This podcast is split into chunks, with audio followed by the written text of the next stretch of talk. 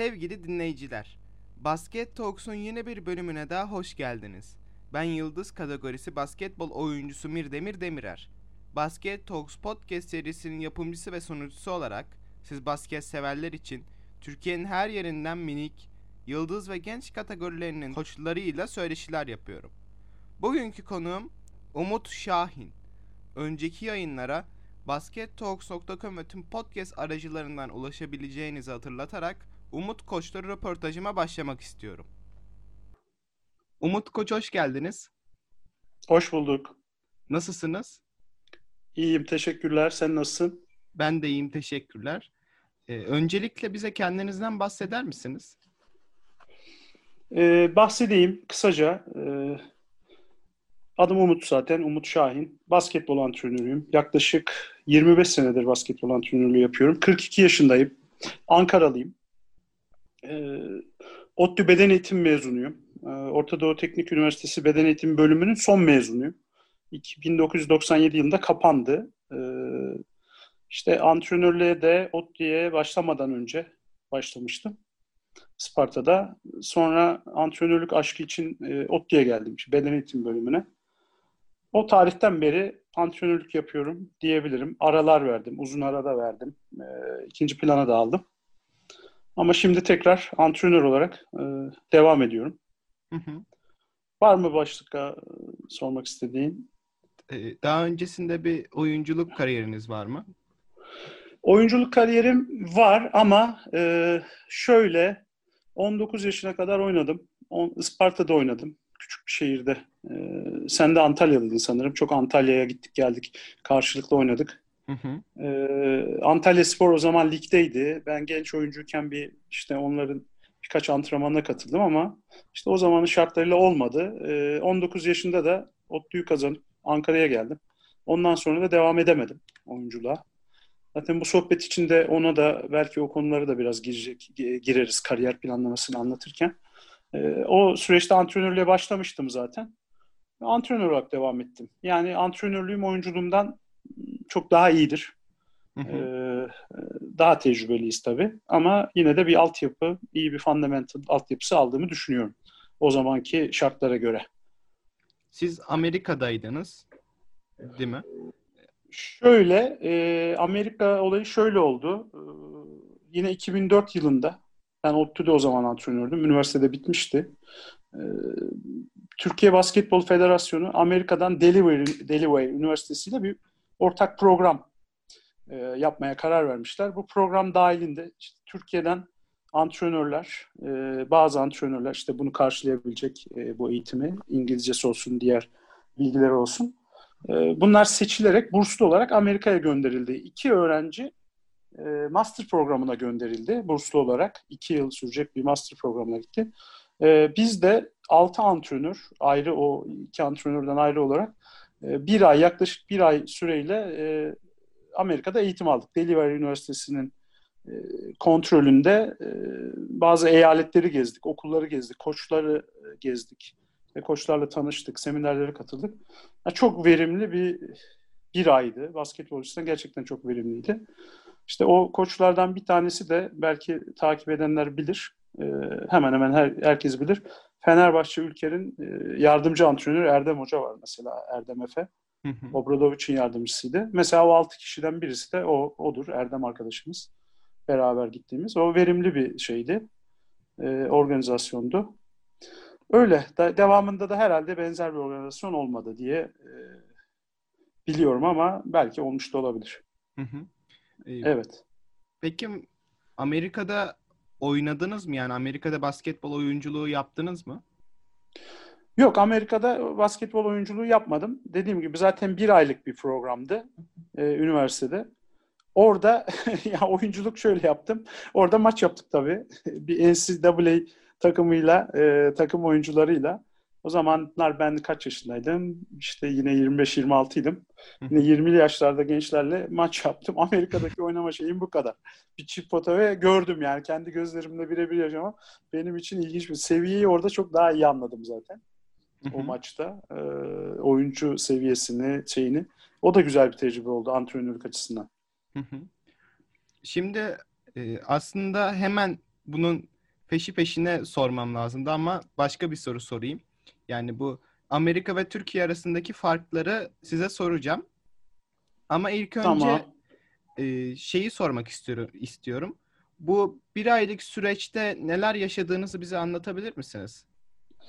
Şimdi bir aylık süreçte neler yaşadık? Ee, yani şey çok fazla turistik kısmından bahsetmeyeyim. Hani Amerika'nın nasıl bir ülke olduğundan ne kadar büyük, inanılmaz büyük, kozmopolitik, yani her milletten insan olduğu ee, ve çok da güzel. Yani mimari açıdan, her açıdan e, çok da güzel. Benim de ilk gittiğim yurt dışı seyahatimde o. Ee, Amerika. İlk defa Türkiye'den çıktım ve direkt e, Delaware eyaletine gittik. O yönden de e, benim için de çok ilginçti, farklı bir dünyaydı. E, şimdi ilk dikkatimi çeken şey Amerika'da e, Delaware Üniversitesi'nde derslere girdik. Oradaki spor bölümüyle ilgili. Orada spor bölümleri sağlık fakültelerine bağlı. Onunla beraber. Biz de mesela ağırlıklı olarak eğitim fakültesinde bağlı spor bölümleri. Amerika'da daha sağlık, tıp, biraz daha işin bilimsel kısmıyla ilgili derslere katıldım. Orada ilk gözlemlediğim şey ders olarak, üniversite olarak, bu da Amerika'da okumak düşünen, gitmeyi düşünen arkadaşlara da fikir verecektir belki. E, ODTÜ mezunu olduğum için e, ODTÜ'yü bitirdikten sonra gittiğim için bizim okula çok benzediğini fark ettim. ODTÜ'ye. Yani eğitim sistemi olsun, sınıflar olsun, diziliş olsun, e, kitaplar. Yani orada o birkaç derse misafir olarak girdik ama e, kitaplar da ODTÜ'de e, Amerika ile hemen hemen paraleldi.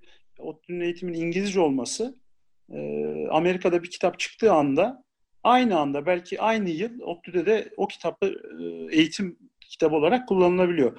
Bu, bunun çok büyük bir avantaj olduğunu orada fark ettim, gördüm. E, ve şaşırdım, sevindim de. Kendimi de iyi de hissettim. Hı hı. E, o, oydu.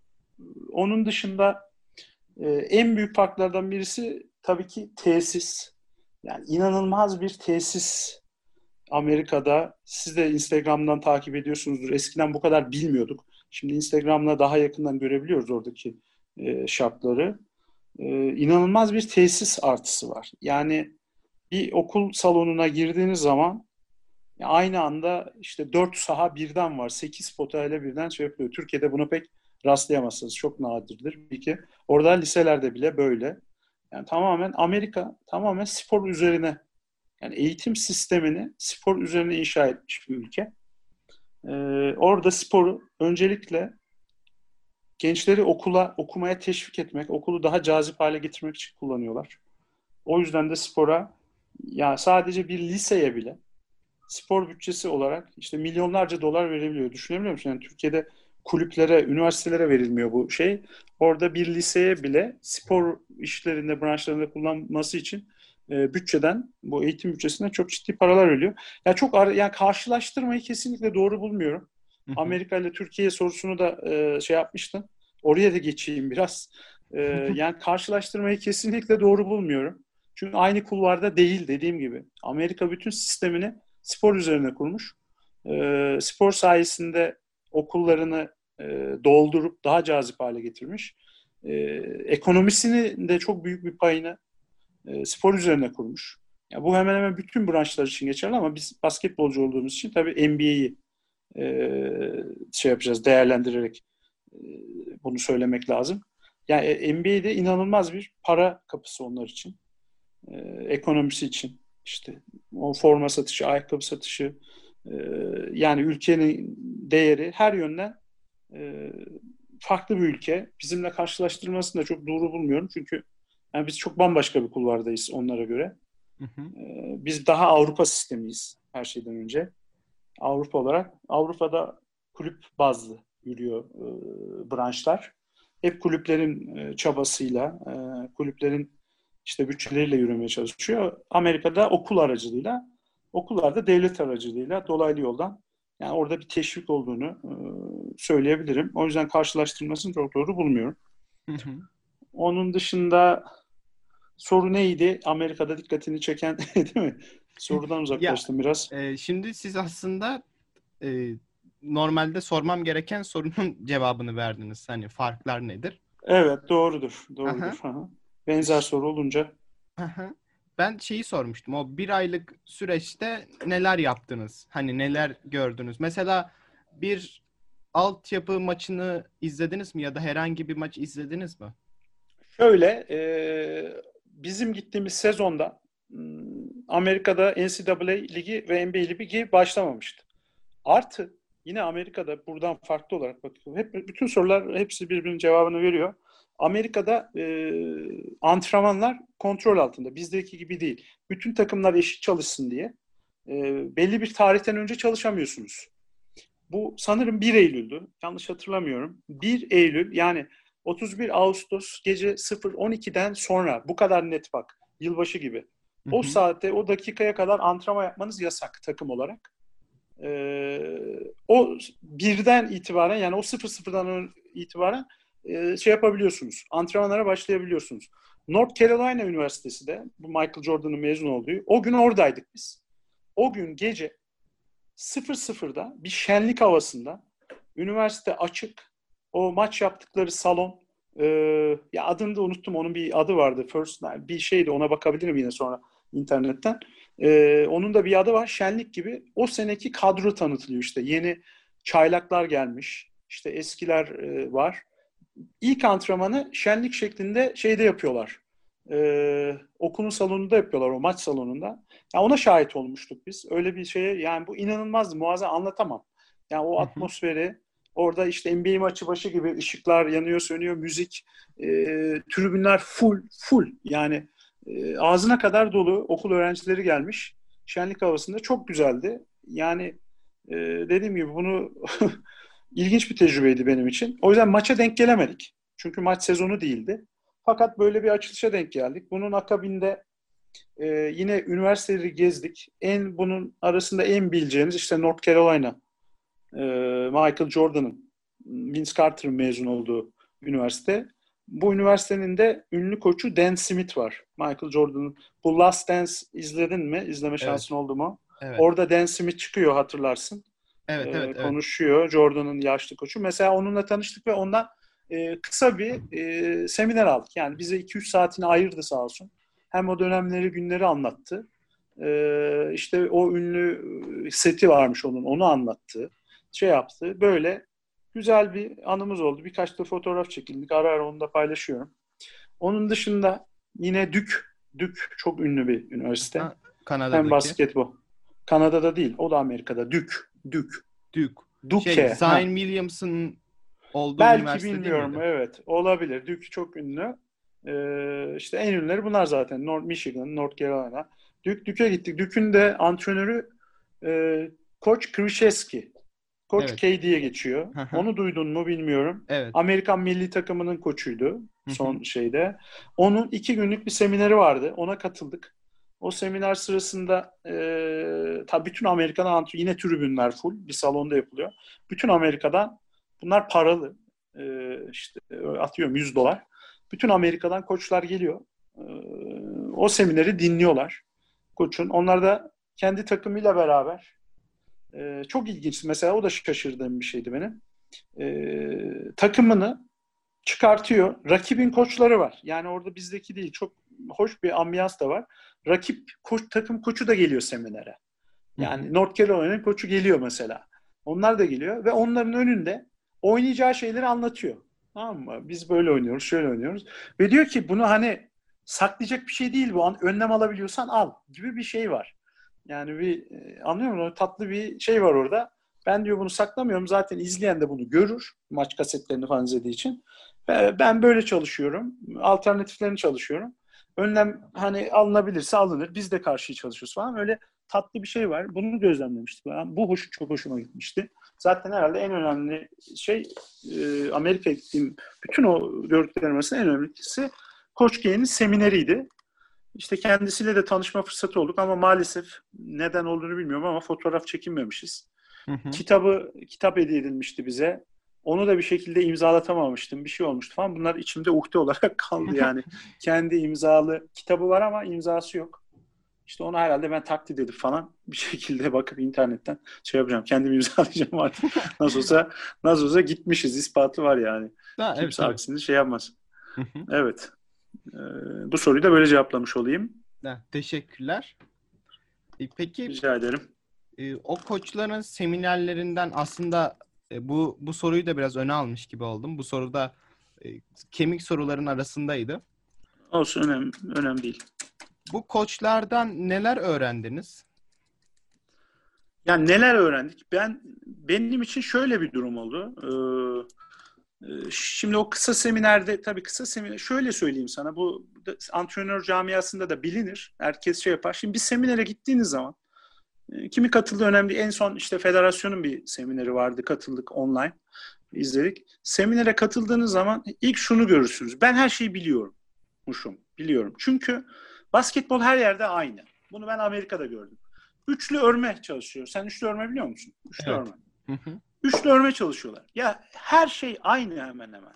Bunu ben Amerika'ya gitmeden önce de Amerikalılarla bir ODTÜ'de sana demiştim ya antrenöre söz verirsen çok konuşur diye antrenörlere çok severler konuşmayı. Ben de şimdi fırsatı buldum işte başka yerden örnek vereceğim. Şimdi ben ODTÜ'de öğrenciyken yine Amerika'dan koçların geldiği federasyon Five Stars kampları vardı. Buna bütün Türkiye'den oyuncular gelirdi. Ücretsiz federasyonun seçtiği oyuncular. E, burada işte 5 gün 10 gün Amerikalı ve Türk koçlar arasında mükemmel bir kamplar yapılırdı. Bu da genelde ODTÜ'de olurdu ama başka yerlerde de oldu. Sonra görev aldık. Ben de orada ODTÜ öğrencisi ve antrenör olduğum için çevirmen antrenör olarak görev yap- yapmıştım, yapıyordum. Ya şimdi ne bekliyoruz? Şimdi sen de mesela çok farklı şeyler duymak istiyorsun, şey yapıyorsun. Ben de öyleydim. Ya bunlar bambaşka şeyler çalışıyorlar. Bunlar işin sırrını vermiyorlar. Bunların gizli bir şey. Hep arkamda, kafamın arka planı hep böyle şeyler şeydi. Ya bunlar farklı çalışıyor. İşte çok özeller, özel antrenmanlar yapıyoruz. Şöyle böyle gibi şeyler e, düşünüyordum. E, şimdi asistanım koçun yanında bir yere gidiyoruz ikili fast break attırıyor. Bir yere gidiyoruz crossover turnike attırıyor. Bir yere gidiyoruz. Dedim ki koç yani hep bildiğimiz bizim de yaptırdığımız şey yaptığımız şeyler. Dedim ki artık ben de şaka yolu ya dedim sen bizi mi kandırıyorsun acaba? Orada böyle farklı çalışıp burada bizi mi oyalıyorsun? Bunlar dedi hep bildiği şeyler falan filan. Adam ona dedi ki çok şey benim için işte antrenörlük felsefelerimden oluşmasını sağlayan olaylardan birisidir. Ya dedi Evet dedi biz de bunları çalışıyoruz dedi. Bunu çalışıyoruz başka ne, ne bekliyorsun ki falan dedi böyle. Nasıl bir şey farklı bir şey. Biz de bunu çalışıyoruz dedi. E dedim biz de çalışıyoruz ama niye aynı sonuç çıkmıyor? Kaç kere çalışıyorsunuz dedi. Ne kadar ball handling yapıyorsunuz dedi. Şimdi ball handling'de o zaman top hakimiyeti e, yapıyoruz ama gerçekten de koçun dediği gibi şey yapmıyoruz yani böyle 5 günlük antrenmanın birinin 15 dakikasında falan yapıyoruz. Yazın yap, kamp yaparsak biraz yapıyoruz. Dedim ki işte e, biz dedim her gün dedim işte 10-15 dakika yapılır dedim bizde bowling şeyle. Attım ama ya mümkün değil öyle bir şey yok. Biz dedi her gün bir saat yapıyoruz dedi tamam mı? Her gün dedi bir, bir buçuk saat, iki saate kadar çıkar dedi yazın şeyi koç. Ben dedim Allah Allah falan. Böyle şaşırdım. Dedi ki adamların tek şeyi var. Repetition, repetition, repetition. Tekrar, tekrar, tekrar. Hı hı. Çok çalışıyorlar. Çok çalışıyorlar. Ee, tesis avantajları çok fazla dediğim gibi. Ee, farklı bir motivasyonları var. Orada farklı bir dünyası var bunun. Çok çalışıyorlar. Ee, çok prensipliler. Bizim gibi değiller. Yani biz basite indiriyoruz ama antrenman programını yıllık yapıyor mesela. Şimdi bizde çok az antrenör. Belki şimdi değişmiştir. Ben ara verdim ama yıllık program yapmaz. Yani hatta o antrenman ne yapacağını bilmez. Gider. O gün bakar 8 çocuk varsa işte iki tane fast break at. Kafasında kurguladığı şeyi yapar çoğu. Öyle değil işte. Her şeyleri çok planlı program. Aynı şeyleri yapıyorlar ama farklı şekilde. Yani farklı bir disiplinde yapıyorlar. Daha ciddi alıyorlar. Daha fazla tekrar yapıyorlar. Daha profesyonelce yaklaşıyorlar. Bizim gibi değil. Yani biz küçümseriz biraz. Şey yaparız bir yerde. Öyle değil yani. O çok farklı bir e, çalışma şeyleri var. Hı hı. Farkları e, farkları var. Hı. Şimdi soru neydi? Koçlardan ne öğrendin? Evet. Şeyinde, değil mi? İşte dediğim gibi. e, Bunu öğrendiniz. Yani bunu bu tip bu tip felsefe işin açıkçası diril açısından bir şey öğrendim diyemem.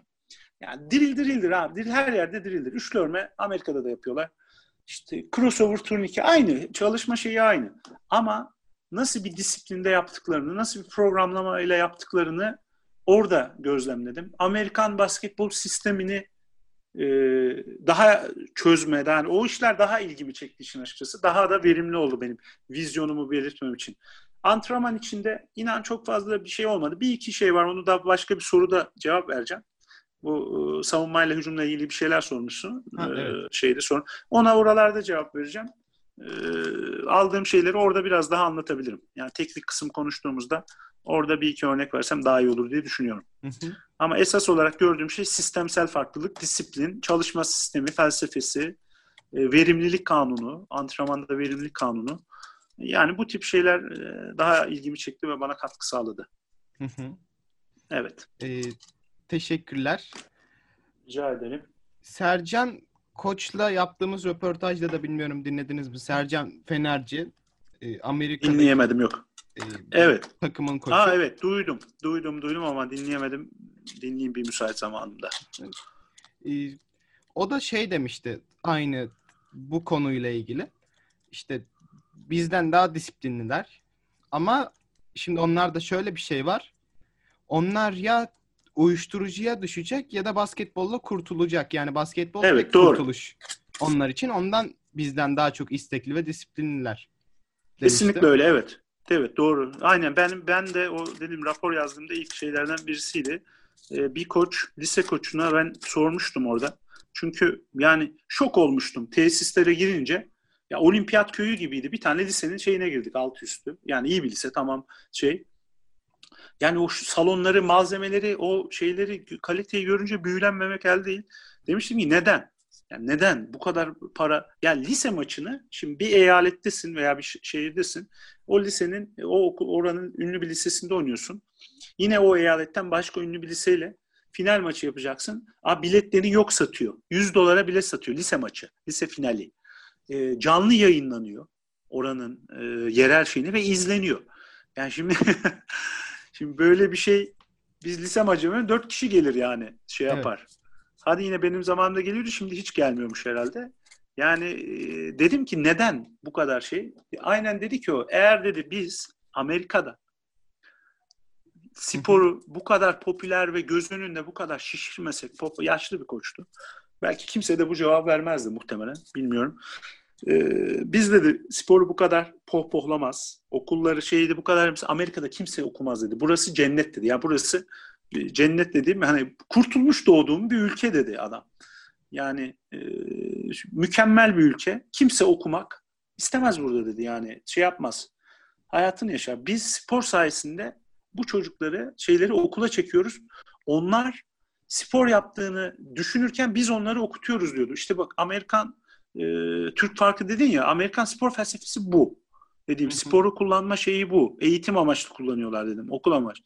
O dedi spor yaptığını düşünürken basket oynayıp Aa, smaç vurdum bilmem ne derken biz dedi onu okutuyoruz.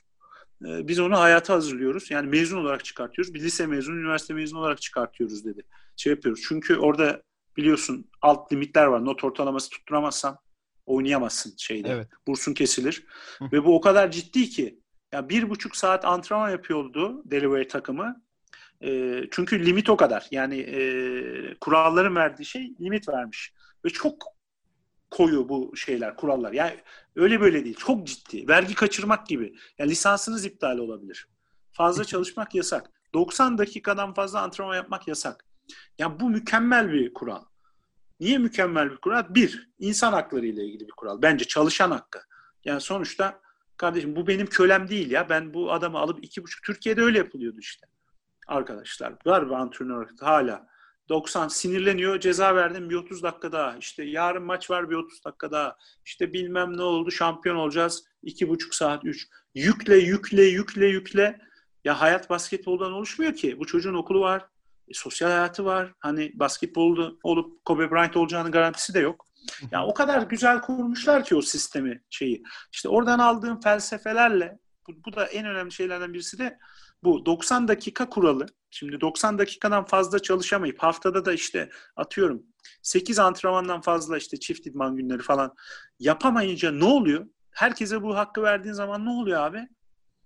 Kendini geliştirmek zorunda kalıyor koç Evet. inanılmaz bir antrenman temposu var. Yani burada bir oyuncu onu çıkaramaz kolay kolay. Ya öyle bir antrenman işte benim antrenörlük disiplinlerimden "Aa, felsefenin var diye bir soru gelecek ya işte şeylerinden birisi de bu. 90 dakikayı geçirmeyip muntazam antrenman yapmak. verimli. Antrenman bilimini geliştiriyor işte. Bu antrenman bilimi, antrenman felsefeleri çıkıyor. Ne yapıyor? Verimlilik. Verimlilik kuralı. 90'ı geçemeyeceğim için ben o 90 dakikada alabileceğim maksimum verimi almaya çalışıyorum. Bunlar antrenör tekniğidir. Ona göre işte programı önceden yapıyorum. Ona göre her şeyi tasarlıyorum. Öğretiyorum ki e, ya başkası işte 4 antrenman, 5 antrenmanda verdiğini 4 antrenmanda vermeye çalışıyorsun. 6 antrenman. Bunlar şeyi geliştiriyor. İşte bu limitasyonlar oradaki bilimi geliştiriyor. Antrenman bilimini geliştiriyor. Bir de ikinci kural neden bu limitler var? 90 dakika ve süre şeyi limiti var.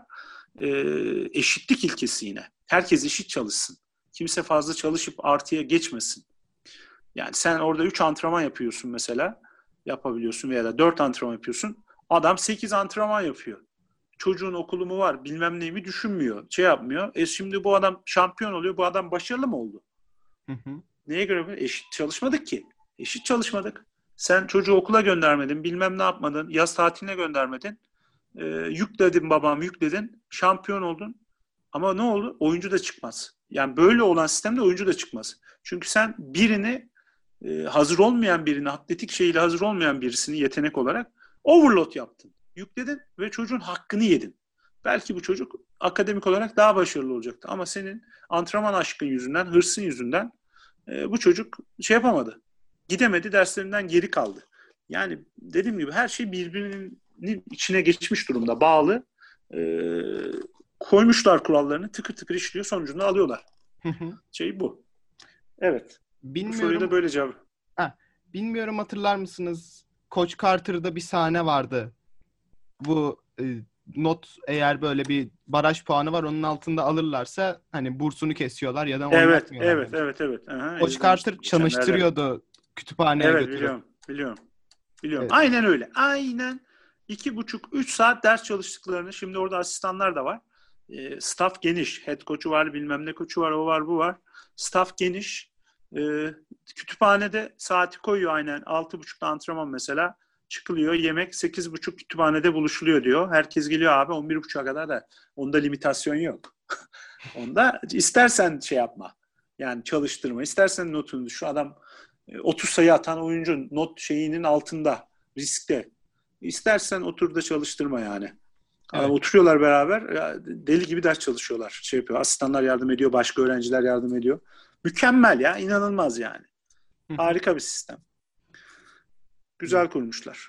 Evet, e, ilerleyen kemik sorularımızın içinde de hani gidince ne yapılmalı, ne zaman gidilmeli gibi sorular var. Onları yeri geldiğinde soracağım. Şimdi bilgim kadar cevap verebilirim. Evet. Da, tamam. E, süper olur.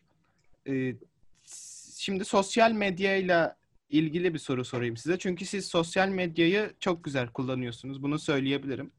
Yani... Teşekkür ederim. Sağ ol. Ben öyle düşünmüyorum şu anda.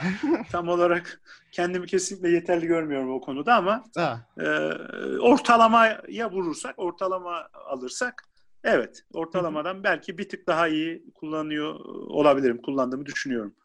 Her yerden ama asla yeter değil. Da, yani Buyurun. her yerden toplamaya çalışıyorsunuz bir şekilde. Twitter kullanıyor musunuz bilmiyorum. Ya o konuya çok girmeyelim Twitter'a. Ee, kullanıyorum ama basketbolla alakalı değil orası. Da, ben TikTok'u görmüştüm sizde. Bir de Instagram zaten. Orası Instagram'da evet. çok güzel videolarınız var. Çalışma Sağ birileriniz. TikTok şöyle oldu. Ee, TikTok'un edit özelliği, video edit özelliği çok kolay ve güzeldi. Çünkü Instagram'a da içerik hazırlamaya çalışıyorsun. Programlar kullanıyorsun. Instagram'ın kendi şeyi yeterli değil dış dış programlar kullanman gerekiyor. Onları öğrenmen gerekiyor. İşte e, yani bir mesai harcatıyor sonuçta bu. TikTok e, video edit özelliği çok kolay ve güzeldi. Müzik ekliyorsun falan. Böyle hemen yazı ve çok hızlı sonuç veriyor. E bir de hitap ettiğimiz yaş grubu çocuklar ister istemez TikTok çok izliyor. Türkiye'de çok popüler. E, çok ülkede öyle. Ya belki oradan da bir network oluşturabilirim, takipçi edinebilirim hani oradan oraya yürür diye. Birbirini destekler diye açmıştım. Hı hı. Yani iyi kötü de biraz da kullandım. Hani çok da şey yapamasam da elimden geldiğince kullandım ama şimdi Instagram hemen TikTok'un yerini doldurdu. İnsanlar sanki bugünü bekliyormuş gibi bakıyorum iki günde hemen e, o Reels özelliğine geçti. Baktım o TikTokçular şeyler hazırlıklıydı herhalde. İki günde bir anda hayatımıza girdi. O oldu artık. Zannetmiyorum. Bundan sonra TikTok muhtemelen TikTok hesabımı bekletirim. Böyle kalır, askıda kalır. Çünkü Instagram o benim dediğim gibi o beklediğim özelliği e, yükledi. İşte herkes de demek benim gibi düşünüyormuş ki anında hemen şey oldu. e, Reels'e geçtik. Evet. O ee, Reels Sen sorunu sormadın bu arada. ha, o, onu soracağım. Önce bir bunu şey yapayım diye. Ee, Reels'ta şey TikTok gibi ben çünkü hiç kullanmadım. Yani hiç bakmadım da Reels nasıl bir şey, ne yapılıyor filan. Ya sen e, timeline'ında görmüşsündür de kendin arka planda bir şey hazırlamamışsındır muhtemelen. Ha, tabii tabii yani şeyde gördüm. İşte arkadaşlarım attı işte böyle smaç basıyor falan değişiyor evet. montaj falan. Benziyor, benziyor ama daha TikTok kadar e, ileri değil bence ama toparlarlar. Yani geçerler bile muhtemelen. Şey yaparlar. Evet. Instagram şimdi, kapatır o açı. Ha, büyük ihtimalle kapatır. Zaten Reels'i getirdiğine göre yok edecek TikTok'u gibi gözüküyor. E, şimdi sorumuza... Amaç o evet. Ha. Tabii ki. E, sorumuza gelecek olursak e, attığınız videolardaki hareketleri nasıl planlıyorsunuz? Neye göre planlıyorsunuz? İşin açıkçası işte dedim ya ben memnun değilim dedim ya. Yani o memnuniyetsizliklerimden birisi de bu. Bu iş gerçekten bir mesai. Dışarıdan insanlar belki bu şeyi görmüyordur ama ben e, yaşıma göre sosyal medyayı iyi kullandığımı düşünüyorum. E, yani seviyorum kullanmayı da. E, çok ciddi bir iş. Daha önce de başka bir işim vardı. Ben de bir 4-5 sene supplement işi yapmıştım. Protein tozu. Sizin kullanmanızı önermiyorum şu an için. Ee, bir dükkanım vardı. internet satışı vardı. Onun da sosyal medyası vardı. O ara çok işte aktif kullandım Instagram'ı. Birçok know-how'da bilgimi de oradan aldım. Reklamdır, şeydir diye gibi. E, o iş farklı sebeplerden devam etmedi. Şu anda da zaten e, bitmiş durumda. Tamamen basketbolla. Bir süre basketbolla beraber yapıyordum. Şimdi o tamamen bitti. Basketbola döndüm. İleride belki ona döner miyim? Bilmiyorum. Aynı anda yani basketbolu bırakmayı düşünmüyorum. Bırakmayacağım bu sefer. Ee, o işe döner miyim? Zamanla bakacağız işte şartlar değişirse olabilir. Ee, içeriği üretmede işin açıkçası biraz ani anlık oluyor. Yani o günkü antrenman programında ne çalışıyorsak hadi dur şunu da bir videolayalım falan gibi. E, o şekilde çekip oluyor. E, önce birilerinden rica ediyordum işte. Velilere çocukların gözlemi açısından video çektiriyorum. Çok önemli. E, işte before after yapmak, gelişimi görmek, hareketin analizini yapıyoruz bazen. Yani ben bazı hareketleri yapıyorum, iyi yapıyorum ama nasıl yaptığımı bilmiyorum mesela ayaklarımı göremediğim için zamanlamasını, şeyini. Ee, onu ağır çekim çekiyoruz. İşte ben oradan analiz ediyorum, karşılaştırıyoruz falan. Böyle hani o şey sırasında da antrenman sırasında da kullanıyoruz hani videodur, e, örnektir. Ya onları bazen ara ara içerik için kullanıyorum işte. Onun dışında bazen dediğim gibi ya bu güzel oldu bunu çekelim mi diye. Şimdi son zaman bir tane küçük tripod aldım. Tripodla artık kendim de biraz daha çekim yapmaya başladım ama ya kendimi daha yeterli görmüyorum. Daha ciddi olmak lazım. Aynı işte az önce konuştuğumuz gibi Amerikalıların antrenman ciddiyeti gibi basit bir iş gibi gözükse de yani e, cidden dediğin gibi bir programı olması lazım. E, bir akışı sıralaması şeyi olması lazım. Öyle olursa daha iyi olur. Daha e, dönüşleri daha güzel olur diye düşünüyorum ama henüz o şeye giremedim moda. Umarım yavaş yavaş gireceğim. Tabii bu pandemi de bizi çok bu konuda da çok yıprattı. Motivasyonlarımızı çok düşürdü. Şey yaptı. E, planlarımızı bayağı bir bozdu. Herkesin öyle. Özellikle bir spor şeyini de çok etkiledi. E, bakalım. Yani kendimi geliştirmeye çalışacağım. Biraz daha ciddi, biraz daha programlı, biraz daha e, işte içeriği dolu. Öyle bir yol çizmeye çalışacağım. Şöyle de bir durum var. Sen de kusura bakma lafını böldüm yok, yine. Yok sıkıntı Şimdi bizim içerik üretmemizden ziyade e, bu sosyal medya şeyi için ilgi gör ilgi gören şeyler yani e, user kullanıcı şeyleri belirliyor. Şimdi insanlar uzun şey sevmiyor. Sevmiyor. Onu fark ettik yani. Uzun kısa. Mümkün Hı-hı. olduğu kadar kısa. Kısaya sığdır. Artık kimsenin vakti zamanı yok. İşte Reels'te 10 saniye mi? 15 saniye mi? Şimdi Reels'da videolar çok daha fazla izleniyor. Yani 2000-2500 kişi görüyor kısa video olduğu hazırladığı zaman. Bu tip hap gibi şeyleri seviyor. Buna gidiyor şey. Şimdi içerik üretme ben üretirim. Yani üretmesine. Hoşuma da gider. Diyorum ya koçlar çok konuşur, anlatmayı sever. Antrenmanda da öyle. Lafı aldı mı Ama bunun geri dönüşü yok artık. Yani mesela bu podcast de çok uzun. Bilmiyorum kaç kişi dinler, kaç kişi şey yapar. Ee, çağın şeyine e, çağ değişiyor. Yani özellikle sizin yaş grubu bunu yönetiyor işin açıkçası. Ta o yaşlardan başlıyor. Z kuşağı mıydınız siz? Evet Z oldu. Seni, seni kapsıyor mu? evet Z. Biz de boomer'ız biliyorsun. Boomer. Yaşım tutmuyor ama evet bizi boomer yaptınız. Neyse e, o geri dönüşler yöneltiyor. Şimdi bundan sonraki içerikte yani YouTube kanalı evet güzel. Ben de yapmak istiyorum. Bir iki şey de denedim ama dediğim gibi şey değişiyor. Belki YouTube'daki şeyler artık o kadar ilgi görmeyecek. Bilmiyorum. Biraz daha araştırırım. Ne taraf ilgi görüyorsa o tarafa gideriz ama şu anda Reels videoları öğretici de olsa o tarz video 15 saniyede derdini anlatacaksın. şey yapacaksın. Görüntü onu gösteriyor. Yani oraya doğru şey yapacağız. Gideceğiz. evet Reels aslında şimdi baktım daha fazla izlenmiş normal videolarınıza göre. Hani 2599 1799 evet. gibi. Evet. Tabii Instagram da yürütüyor bunu. Yeni tabii, bir girişim tabii. olduğu için daha fazla. Her şeyi evet öne çıkartıyor. Bu tip teşvik etmek için e, şey yapıyor. Instagram'ın ben şeyini bilirim. Facebook, Instagram, öbür eski şirkette çok fazla reklamdır bu işleri satışa çevirmek için şey yaptığımız için onun algoritmasını falan az çok biliyorum. Hani arka nasıl bir sistemle çalışıyor, neler planlıyorlar falan. Onlara şeye hakimiz. Biz de işte e, bu bilgiyi nasıl konvert edebilir. Şimdi şöyle bir durum var. Instagram'da sosyal medyayı güzel kullanıyorsun. Peki ne işimize yarayacak hani bir yerden sonra? Antrenör için işte uzun vadede öğrencilerin ilgisini çekmek, bilinmek. Yani bu tip bir geri dönüşü oluyor. Ben şu anda Instagram'la hayatımı idame ettiriyorum desem yeridir. Yani tamamen Instagram'la e, para kazanıyorum, ekmek yiyorum. İşin açıkçası öyle. Şu an için öyle. İleride böyle olmayacaktır mutlaka ama e, şu an için öyle gibi gözüküyor. Instagram'dan o yüzden de şanslıyız. DM'ler yani beni de çalıştırır mısınız gibi şeyler mi geliyor? Evet. Evet ha. öyle. Aa, aha. Yani şey, şimdi Ankara'daki veliler aha. oyuncu kazanıyorum evet. Özel öğrenci özellikle. E, bireysel herhalde öyle bir soru da var ileride. Ona da değineceğiz. E, genelde o tip bilinirliğiniz artıyor. işte marka değeriniz artıyor. Bilinirliğiniz artıyor. O da otomatikman size dolaylı ve dolaysız olarak direkt olarak şey yapıyor, yansıyor. Hı hı.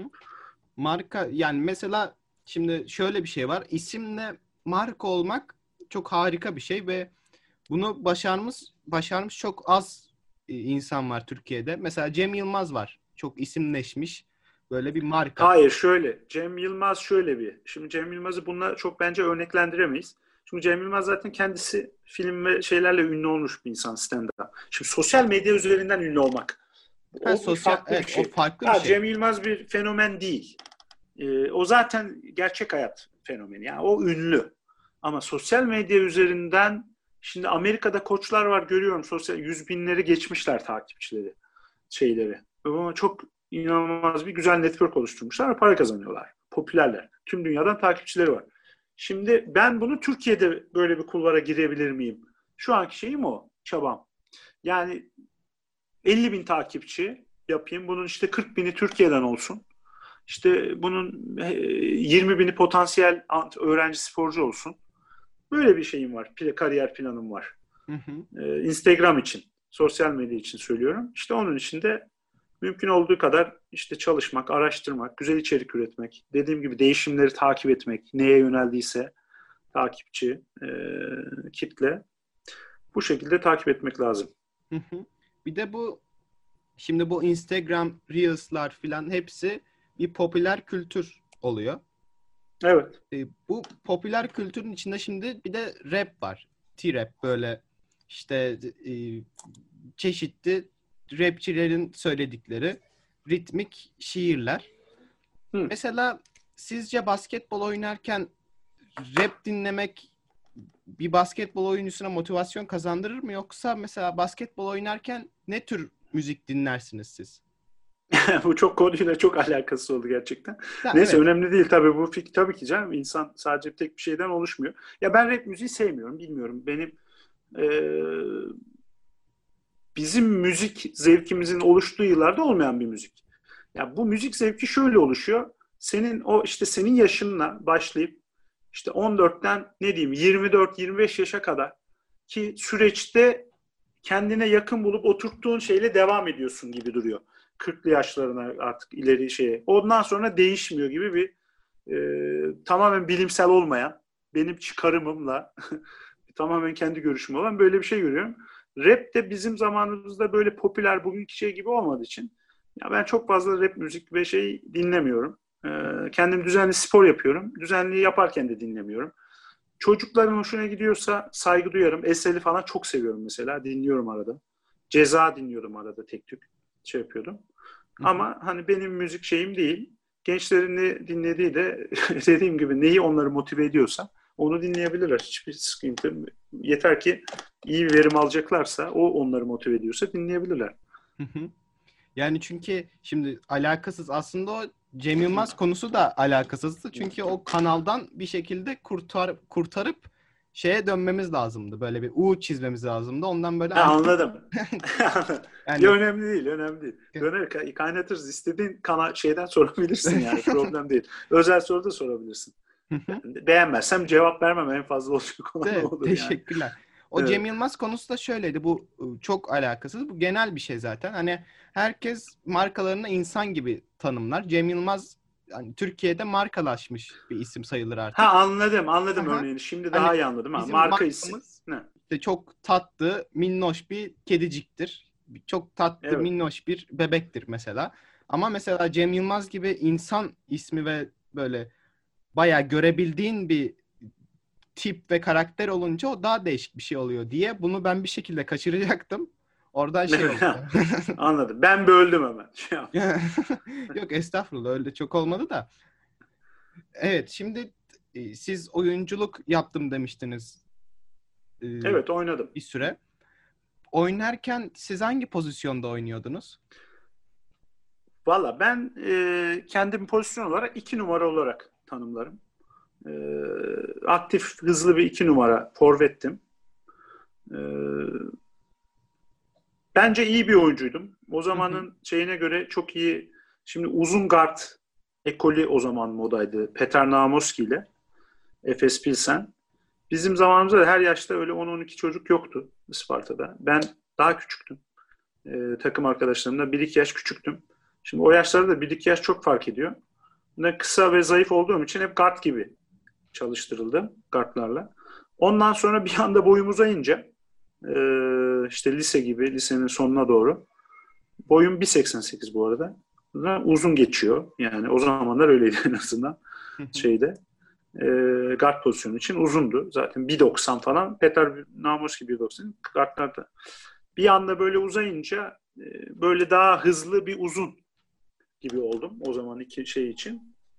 Ee, çok şey zayıftım. Kilo olarak çok zayıftım. O da çok yaygındır bizim basketbolda şeyde.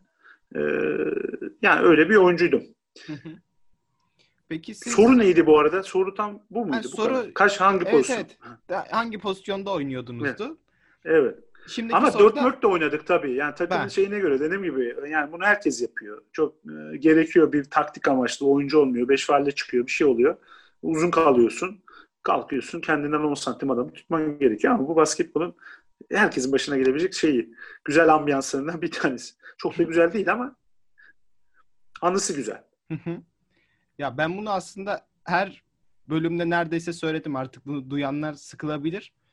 Artık bütün oyuncuları bütün pozisyonlara e, adapte etmeye çalışıyorlar. Yani mesela bir uzuna po- e, evet. bir oyun kurucunun fundamentalını kazandırmaya çalışıyorlar. Artık evet, çünkü doğru. şut atamayan uzunu takıma almıyorlar. Evet şu uzunlar şimdi 2-15 falan üçlük atıyorlar değil mi NBA'de şu anda o şeylere geldiler. Evet. Ki herkes yüksek savunma yapsın. Pot altı boşalsın. İyi olur daha iyi. En son Takafol diye bir uzun çok uzun biri geldi. Boyunu tam hatırlamıyorum ama 2.20 de olabilir. Öyle Oo. çok uzundu. E, peki mesela sizin en sevdiğiniz pozisyon hangisi? Oynadığınız ilde sevdiğiniz. Ya şimdi ben ya ben kendi oynadığım pozisyonu seviyorum. İki ara bir pozisyon çünkü. Yani Gardın da işini yapıyor. Gerekiyor forvet de yapıyor. Yani iki numara benim. Ama tabii oynadığım için e, şey yapıyorumdur Öyle düşünüyorumdur herhalde.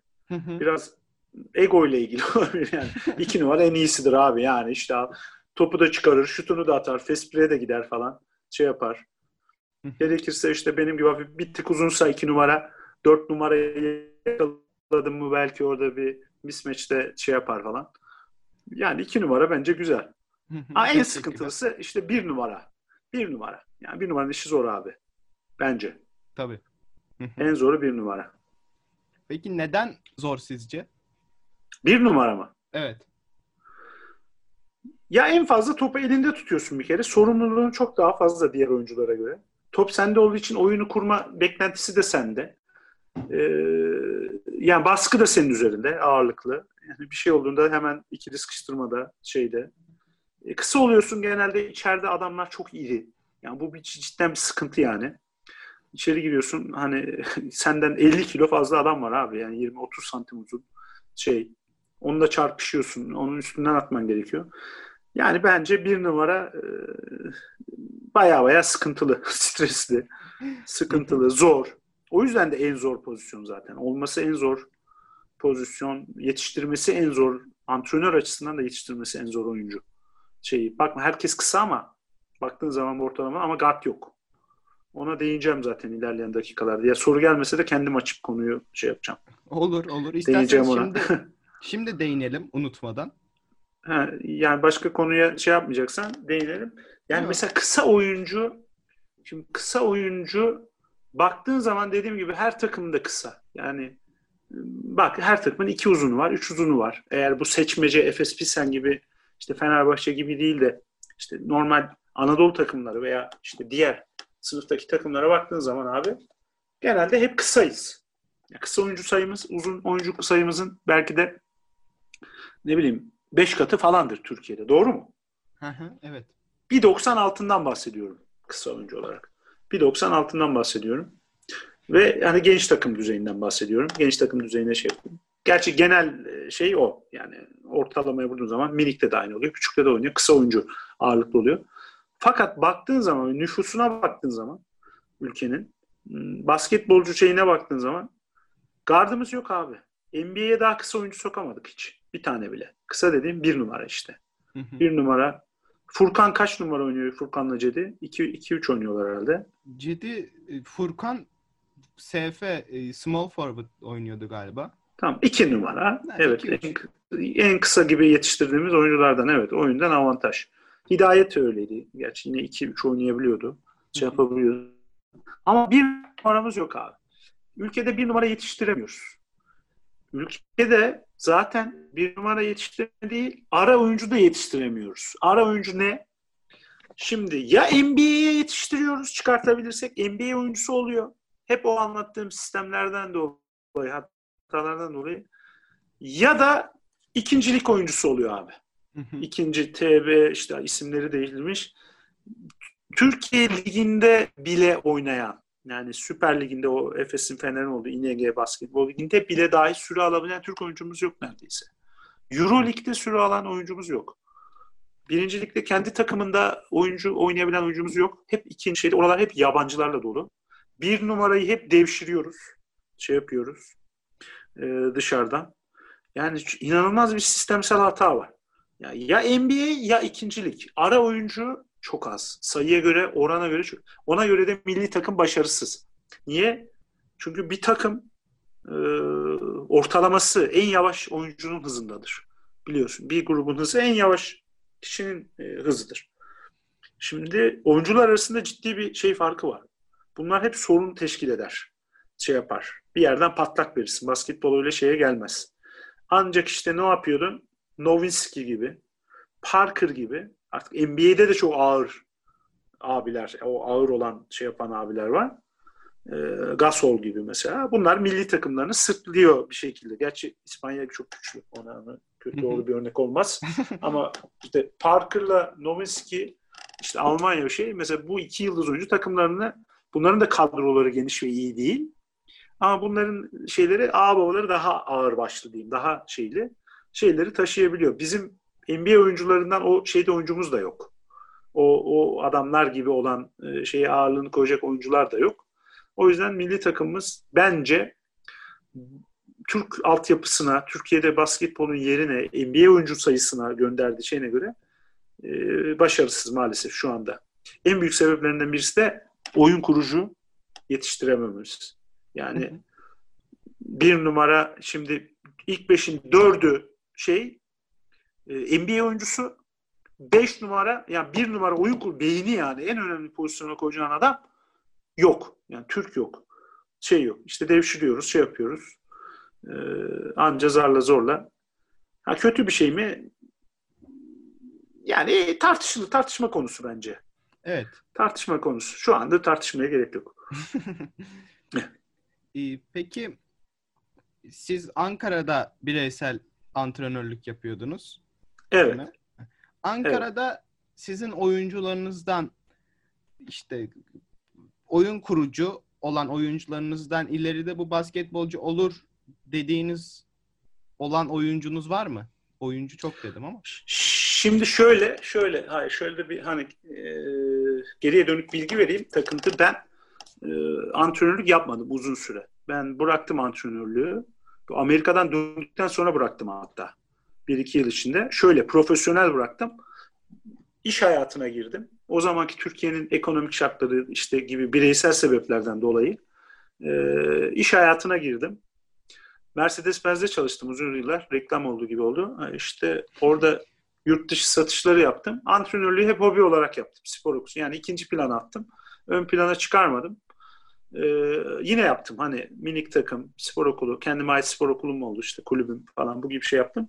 Ama böyle oyuncu yetiştirme düzeyinde şey yetiş şey, antrenörlük yapmadım. Geri döndüm.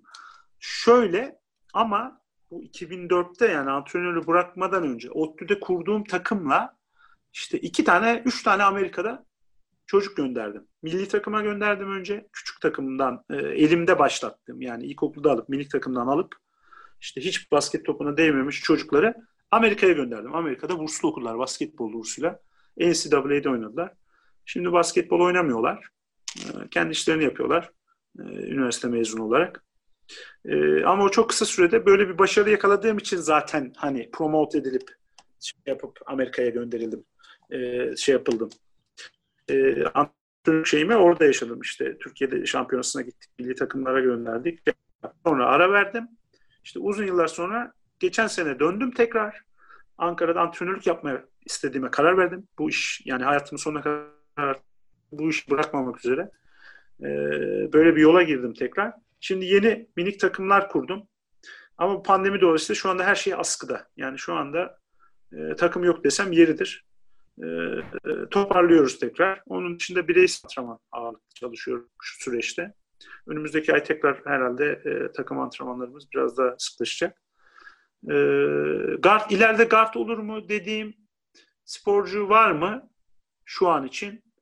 E, ya bilemeyiz. O kadar bir öngörü özellikle kısa oyuncu için öngörü çok erken yapmak e, doğru olmayabilir. Belki bu zaten bu öngörü de belki bizim hata yapmamıza sebep oluyor olabilir. E, erken yaşta Türkiye'de çok erken yaşta şey biçiliyor bu olur, bu olmaz, bu şey yapar. Bu, bu çok yanlış. Bu çok yanlış bir sistem.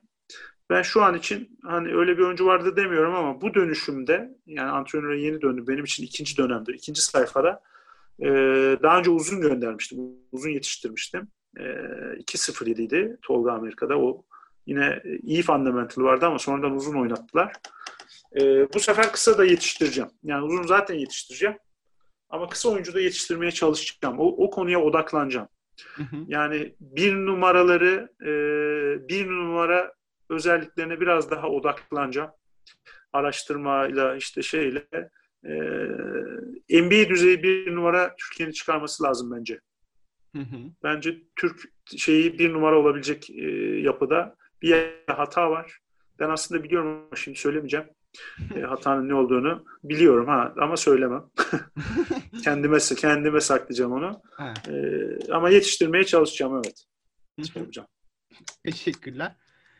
Ee, Amerika'daki mesela siz düşünce yani onla, koçların felsefesine kendinizi adapte ettiğinizi söylemiştiniz. Antrenman felsefesine. Antrenman evet. felsefesine. Peki e, çalış mesela bir drill öğren yani söyleyeceğim çok bir drill yok dedin. Zaten açıkladınız onu. Onlar da üçlü örme yapıyor gibi şeyler evet, söylediniz. Evet, evet, evet. Aynen. Peki onlar yani hiç değişik bir şey yaptırmadılar mı? Bizim böyle Türkiye'de çok az yapılan hatta yapılmayan böyle bir şey görmediniz mi orada? Hiç öyle dikkatimi çeken öyle o tarz bir şey olmadı. Beni tempo çok dikkatimi çekti. Antrenman temposu ve verimlilik. Antrenman verimliliği. Yani çok hızlı geçiyor, şey yapıyor. Ee, zamanı doğru kullanmak için.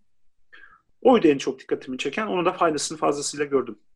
yani Amerika benim için zaten dediğim gibi ben farklı bir e, şeyde okuduğum için biz biraz daha e, okuduğumuz kitaplarla şeylerle biraz daha Amerika'ya güncel bilgiler antrenman bilimiyle ilgili, antrenman felsefesiyle ilgili. Üniversitede dersini de almıştık zaten bunun.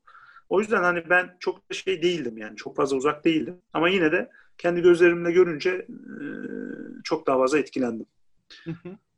Mesela sizin en sevdiğiniz ve en verimli gördüğünüz antrenman türü hangisi? Ya bu işin açıkçası hani tam cevabı olan bir soru olduğunu düşünmüyorum. Çünkü basketbol çok aşırı komplike bir spor. Ben dünyanın en zor sporu olarak tanımlıyorum basketbol. Basketbolcu olmayı da dünyanın en zor olunacak sporcusu olarak. Yani basket, bas, en zoru basketbolcu. Basketbolcu doğulur. Şöyle yani basketbolcu olunmaz, basketbolcu doğulur. Şöyle doğru genlerle bak doğru genlerle geleceksin aileden. Doğru aileye geleceksin kafa yapısı olarak. Hani senin bu yolda sana destek olacak. Çünkü hele şu anda Türkiye'de ailen desteklemiyorsa zaten böyle bir şey mümkün değil gibi bir şey. Ee, yani mutlaka ailen şey yapacak. Doğru koçla tanışacaksın. Hı hı. Doğru takım olacak o. Koçun elindeki jenerasyon. Takım arkadaşların da önemli bulunduğu. Doğru kulüpte olacaksın. Ya da geçmen gereken zamanda doğru kulübe geçebileceksin. Yani böyle birçok farklı kriterin, komponentin, şeyin bir araya gelmesiyle şey yapacak. Sen doğru karakterli. Doğru genleri almışsındır da o çalışma azmi yoktur mesela. Yine olmaz. Yani bütün bu diyorum ya, bütün bunları bir araya birlikte Türkiye'de on binlerce çocuk var. Bir tane Cedi Osman çıkıyor işte. Şey yapıyor. Değil mi? Bütün şeyler bir araya geliyor bu saydıklarım. O da zaten olasılık olarak baktığın zaman milyonda bire falan düşüyor herhalde. Hem bu olacak, hem bu olacak, hem bu olacak, hem bu olacak deyince işte o zaman da dediğim gibi ancak böyle şey çıkabiliyor. İşte Cede'dir, Furkan'dır, e, şeyler çıkabiliyor. Antrenman olarak şu antrenman şundan daha önemlidir diyemem hiçbir şey için. Çünkü atletik perform hepsine ihtiyaç var. Yani şimdi e, inanılmaz kuvvetli olman gerekiyor basketbolcu olacaksan. Zayıf görünsen bile tamam mı? Yani ince zayıf görünsen bile bir 4 saniye 5 saniye senden 20-25 kilo daha ağır bir adama direnecek kadar kuvvetli olman gerekiyor. Çünkü o pozisyon denk geliyor e, maç içinde. Defalarca denk geliyor. Ona dayanacak şeyde olacaksın. Yani o Shane Larkin kaç? 1.81 mi? Öyle bir şey 1.81 galiba. Evet. evet öyle. Bir bakıyor 40 sayı en değerli oyuncu. Zayıf da duruyor. Ya ben eminim Shane Larkin'in ben yani aynı kilodayız onunla. Ben ondan daha şeyim. Elini bir santim aşağı indiremem. Kolunu şöyle tuttuğu zaman elimle hadi indir derler ya öyle oyun çocuk şey gibi. elini bir santim aşağı indiremem. Başka birisi de indiremez kolay kolay. Yani çok ekstrem bir spor. Hiçbir şey göründüğü gibi değil. O işte şeyin gardı var. Telekom'un gardı adı neydi? Daha da kısa olan. Ee, Türk Telekom'un adını hatırlayamadım. Ya da Bobby Dixon işte o daha kısa herhalde. Ha, evet evet. Yani sen Bobby Dixon'ı 1.70 olsun 75 kilo falandır hadi 80 ben 90 kilo. Eminim ben Bobby Dixon'ı hadi ben kendimi hani çok güçlü şey olarak görmüyorum tanımlamıyorum ama bir santim itemezsin. Şey yapamazsın. Yani kuvvet olacak abi. İnanılmaz bir kuvvet olacak. Güç. Gözük ona kas gücünden bahsetmiyorum. Yani kas hacminden bahsetmiyorum bodybuildingçi gibi değil. Kuvvet abi. Görünmese de orada bir kuvvet olması gerekiyor. İnanılmaz bir hız olması gerekiyor. İnanılmaz bir ball handling olması gerekiyor. İnanılmaz. Çok hani ortalamanın çok üzerinde şut. E, standartın çok üzerinde, ortalamanın çok üzerinde bir IQ şey gerekiyor, zeka gerekiyor. Çünkü oyunu okuman için, karar için. Yani işte çok komplike spor olduğu için şu antrenman diğerinden daha önemlidir. Hiçbir için diyemem ama basketbolun genelinde sence en önemli olan ne diye sorarsan ki soracaksın sanırım böyle bir şey. Sordum diye farz edelim şimdi. Ha. Fark yaratan şey nedir? Fark ne fark yaratır dersen dribbling yaratır bence. Basketboldaki en önemli şey üst düzey dribbling'tir. O da ball handling'le gelişir. Ball handling'le çalışmayla. Çünkü dribblingi çok iyi olan oyuncunun abi şutu da iyidir. Atışı da iyidir. Pası da iyidir. Yani buradaki formül dribbling abi. Çok iyi dribbling yapabilmek lazım. Ekstrem bir dribbling yapabilmek lazım. Bunu yaptığın zaman zaten bu dribblingi dediğim gibi şutun da gelişiyor. Topla aran çok iyi olduğu için pasın da gelişiyor. Yani basketbol şeyi dribling'tir abi. Parmak Çok iyi top süreceksin. geliştiği için şutlar ve paslar da daha Tabii şey, her şey. Daha iyi oluyor. Aynen, aynen öyle. Topla ne kadar aşırı neşirsen topla ilgili şeyleri o kadar iyi yaparsın. Ha tabii tek başına dribbling yani şimdi profesör diye bir fenomen var mi bir tane? Evet, evet. yani şimdi tek başına de, desen ki e abi o da dribbling yapıyor falan işte tek başına hiçbirisi işe yaramaz abi. Şimdi profesör de üflesen uçar gibi bir şey oluyor yani. şey yaptığın zaman ha Bobby Dixon'a e, yani geçemez bence o adam. Şey yapamaz. Yani belki böyle bir çok şovdan bir iki hafif şey yapar ama birebir oynasalar bence kolay kolay sayı atamaz yani. Şey yapamaz. O Hatta zaman ne giriyor devreye? durdurabilir. Özür dilerim bu arada lafınızı böldüm. Yok yok önemli tabii ki. Değil mi? Aynı şeye geliyor. Bu sefer ne giriyor devreye abi? Kuvvet. Yani şimdi ekstrem top sürüyorsun ama hadi gel abi şeyin karşısında stance kayacaksın. Hadi bakalım Larkin'in o hızda. O öyle bir yön değiştiren, hızlanma gereken adama. Bu da işte anormal bir hem yetenek hem çalışma istiyor abi. Şimdi savunma önemsiz diyebilir miyiz bu durumda? Yani savunma hiçbir anlamı kalmıyor yani. Sen 30 sayı atıyorsun, senin tuttuğun adam 40, 31 sayı atıyor. Sen oyuncu değilsin basketbolun kimyasında. Biz böyle bakarız koç olarak. Kaç sayı atıyorsun? 25. Kaç sayı şey yapıyorsun? Ee, Yediriyorsun. 26. Yediriyorsun. Ondan iş geçiyor, şey yapıyor. Beni arkadan birisi arıyor ama beklesin. İyi zoom kesilmiyormuş. Zoom kesilmiyormuş. Ee, peki şimdi bu soru size çok geliyordur. Siz kendiniz söylemiştiniz zaten. Basketbolcu olmak isteyenlere önerileriniz nelerdir? Yani bir oyuncu nasıl basketbolcu olabilir? Bu sorunun cevabını bir önce verdim sanırım. İşte dedim ya doğru gen, doğru aile, doğru antrenman, doğru şey. Basketbolcu olmak gibi bir hedef. Ee, çocukların böyle bir hedef olması çok doğal. Yani çocuk kimse ben otobüs şoförü olacağım demez herhalde kolay kolay. Hele de eline basketbol topu değdiyse. Herkes basketbolcu olmak ister, şey yapar. Benim önerim, basketbolcu olmak isteyenlere benim önerim kesinlikle ders çalışmaları. Yani çünkü dedim bunun garantisi yok. Türkiye'de örnek verdim. Hani NBA'ye gidemeyeceksen çok arada bir şeyde kalıyorsun. Şey yapıyorsun. Yani çok az kişi e, ya hayallerini kırmak veya şey yapmak için, şevklerini kırmak için söylemiyorum. Şey yapmıyorum. Beni muhtemelen çok veli de dinleyecektir. E, veliler arasından dinleyen olacaktır diye tahmin ediyorum. Şimdi Ankara'dan örnek veriyorum. Yani afaki takımlar, takımlardan örnek veriyorum. 100 tane minik takım var. 100 tane minik takım. Bunlar bu çocuklarda 2010'lu olsun. Tamam mı? 2010'lu tamamen 2010'dan oluşan 100 takım 12 oyuncudan kaç çocuk yaptı? Çarp abi senin matematiğin iyi. Yüzde 12'de 1200 tane çocuk var. Evet 1200. 2010'lu sadece. Bunun 11'i 13'ü bilmem neyi falan filan var say şeyli. 2010 Ankara'da 100, 1200. İstanbul, İzmir, bütün Türkiye'yi koy basketbol oynayan. De ki 15 bin tane işte 20 bin tane 2010'lu e, erkek çocuk var Türkiye'de şeyde. E, 20 bin. Sence bu şeyden Cedi Osman çıkma olasılığı kaç? Yani yüzde yüzdelik söylesem yüzde iki, bir öyle bir Ha şey. basketbol çok düşük bir oran. yani yüzde birin altında. Nerede? 10 bin kişi, 20 bin kişide bir. Bir kere otomatikman 21 binde bir oluyor yani. Böyle çok çok daha 0.000 bilmem ne şey yapıyor. Şimdi abi basketbolunu 10 kişilik takımda şöyle denir. Şöyle. Bir kişi basketbol, bu çok iyi, iyimser olan. Bir kişi basketbolcu olur. Tamam mı?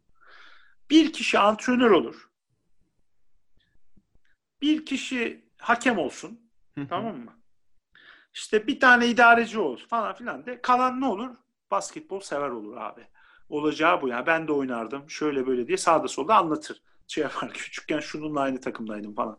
Çevrede şey yaparsın. Denk gelebilirsin öyle şeylere. Ben de işte küçükken Efes'teydim. O sakatlandım şu çıktı falan filan diye. Basketbol sever çıkar. Ya hedefi bu tutmak iyi de yine Amerika'nın şeyine dönüyoruz. Onlar spor yaptığını zannederken biz onları okuttuk. Mühendis yaptık, şey yaptık. NCAA'de işte bin takım oluyor. Aynı rakamsal örneği vereceğim. Orada bile NBA'ye draft olma olasılığı çok düşük. Yani kaç oyuncu? Yılda 15-20 oyuncu falan herhalde. 1500 sporcudan 500 sporcu vardır. 10-15 falan herhalde draft oluyor. Ki NCAA bu yani. O çok iyi bir lig. Ee, ya bu olasılık çok düşük matematiksel olarak. O yüzden basketbolcu olma hayalinde olan sporculara dahi önerim öncelikle derslerini çok iyi çalışmaları. Çünkü ben zaten ders kötü olup da basketbolcu olan da görmedim. Düşünsene Amerika'ya seçiliyorsun basketbolculuktan ama dersin kötü diye gidemiyorsun. Böyle düşün. Bu ihtimal evet, de var. Biraz şey. Var. Çok evet. net var yani. Yani sen çok iyi eğitim almışsın. Türkiye'nin altyapısı iyi. Türk oyuncular, gençler iyi eğitim veriyoruz biz gence kadar. Yani gencin sonuna kadar Türkiye iyi eğitim veriyor. O da nasıl eğitim veriyor? Ee, overtrain'le anlattım ya çok çalışarak yani. Çok çalış. Bir basketbol ülkesi olduğun için çok çalışarak şöyle böyle e, yetişiyorsun. Amerika'ya gitme kapım var ama çoğu o akademik şeyi kaldıramadığı için, o dil sınavını geçemediği için, e, o SAT sınavı var, onu yapamadığı için e, gidemiyor olabilirsin. Yine sonuçta dönüp onun ders çalışman gerekecek. Yani basketbol açısından ne yapmamız gerekir derse sonuçta kendi başına yapabilecekleri çok fazla bir şey yok. Bu iş kendi başına olacak bir şey değil. Mutlaka antrenör ve takımla ilgili bir şey. Sonuçta tenis değil bu yani. Bireysel spor değil. Antrenörle takımla ilgili kendilerine ne katabilirler onun dışında dersen benim önerdiğim her zaman söylüyorum bolenlik yapsınlar abi. Amerikalı'nın bana dediği gibi reputation'ı bir saat, bir buçuk saat. Açsınlar artık YouTube, Instagram.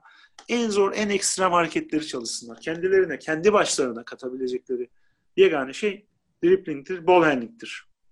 Top hakimiyetidir. Budur. Onun dışında yaşı biraz büyüyenler atletik performans olarak da tek başına çalışabilir hale gelirlerse atletik çalışmalar da yapılabilir ama bu tip çalışmaları ben antrenörsüz yani çalışmanı çok önermiyorum. Hani dediğim gibi iyi bir antrenör olmadan yanlış yapılabilir. Yanlış da tekrar edilebilir ve kalıcı kalıcı hale gelir. Bu sefer e, düzeltilmesi imkansız hale de gelebilir. yanlış bir şut tekniği mesela. Düşünsene yanlış atıyorum kafamın ensemin arkasından ve bunu çalışıyorum binlerce kez. Şey yapıyorum. Sonra böyle korkunç bir şut stilim oluyor. Onu düzeltemiyoruz. Yani bunun gibi bir sonuç doğabilir.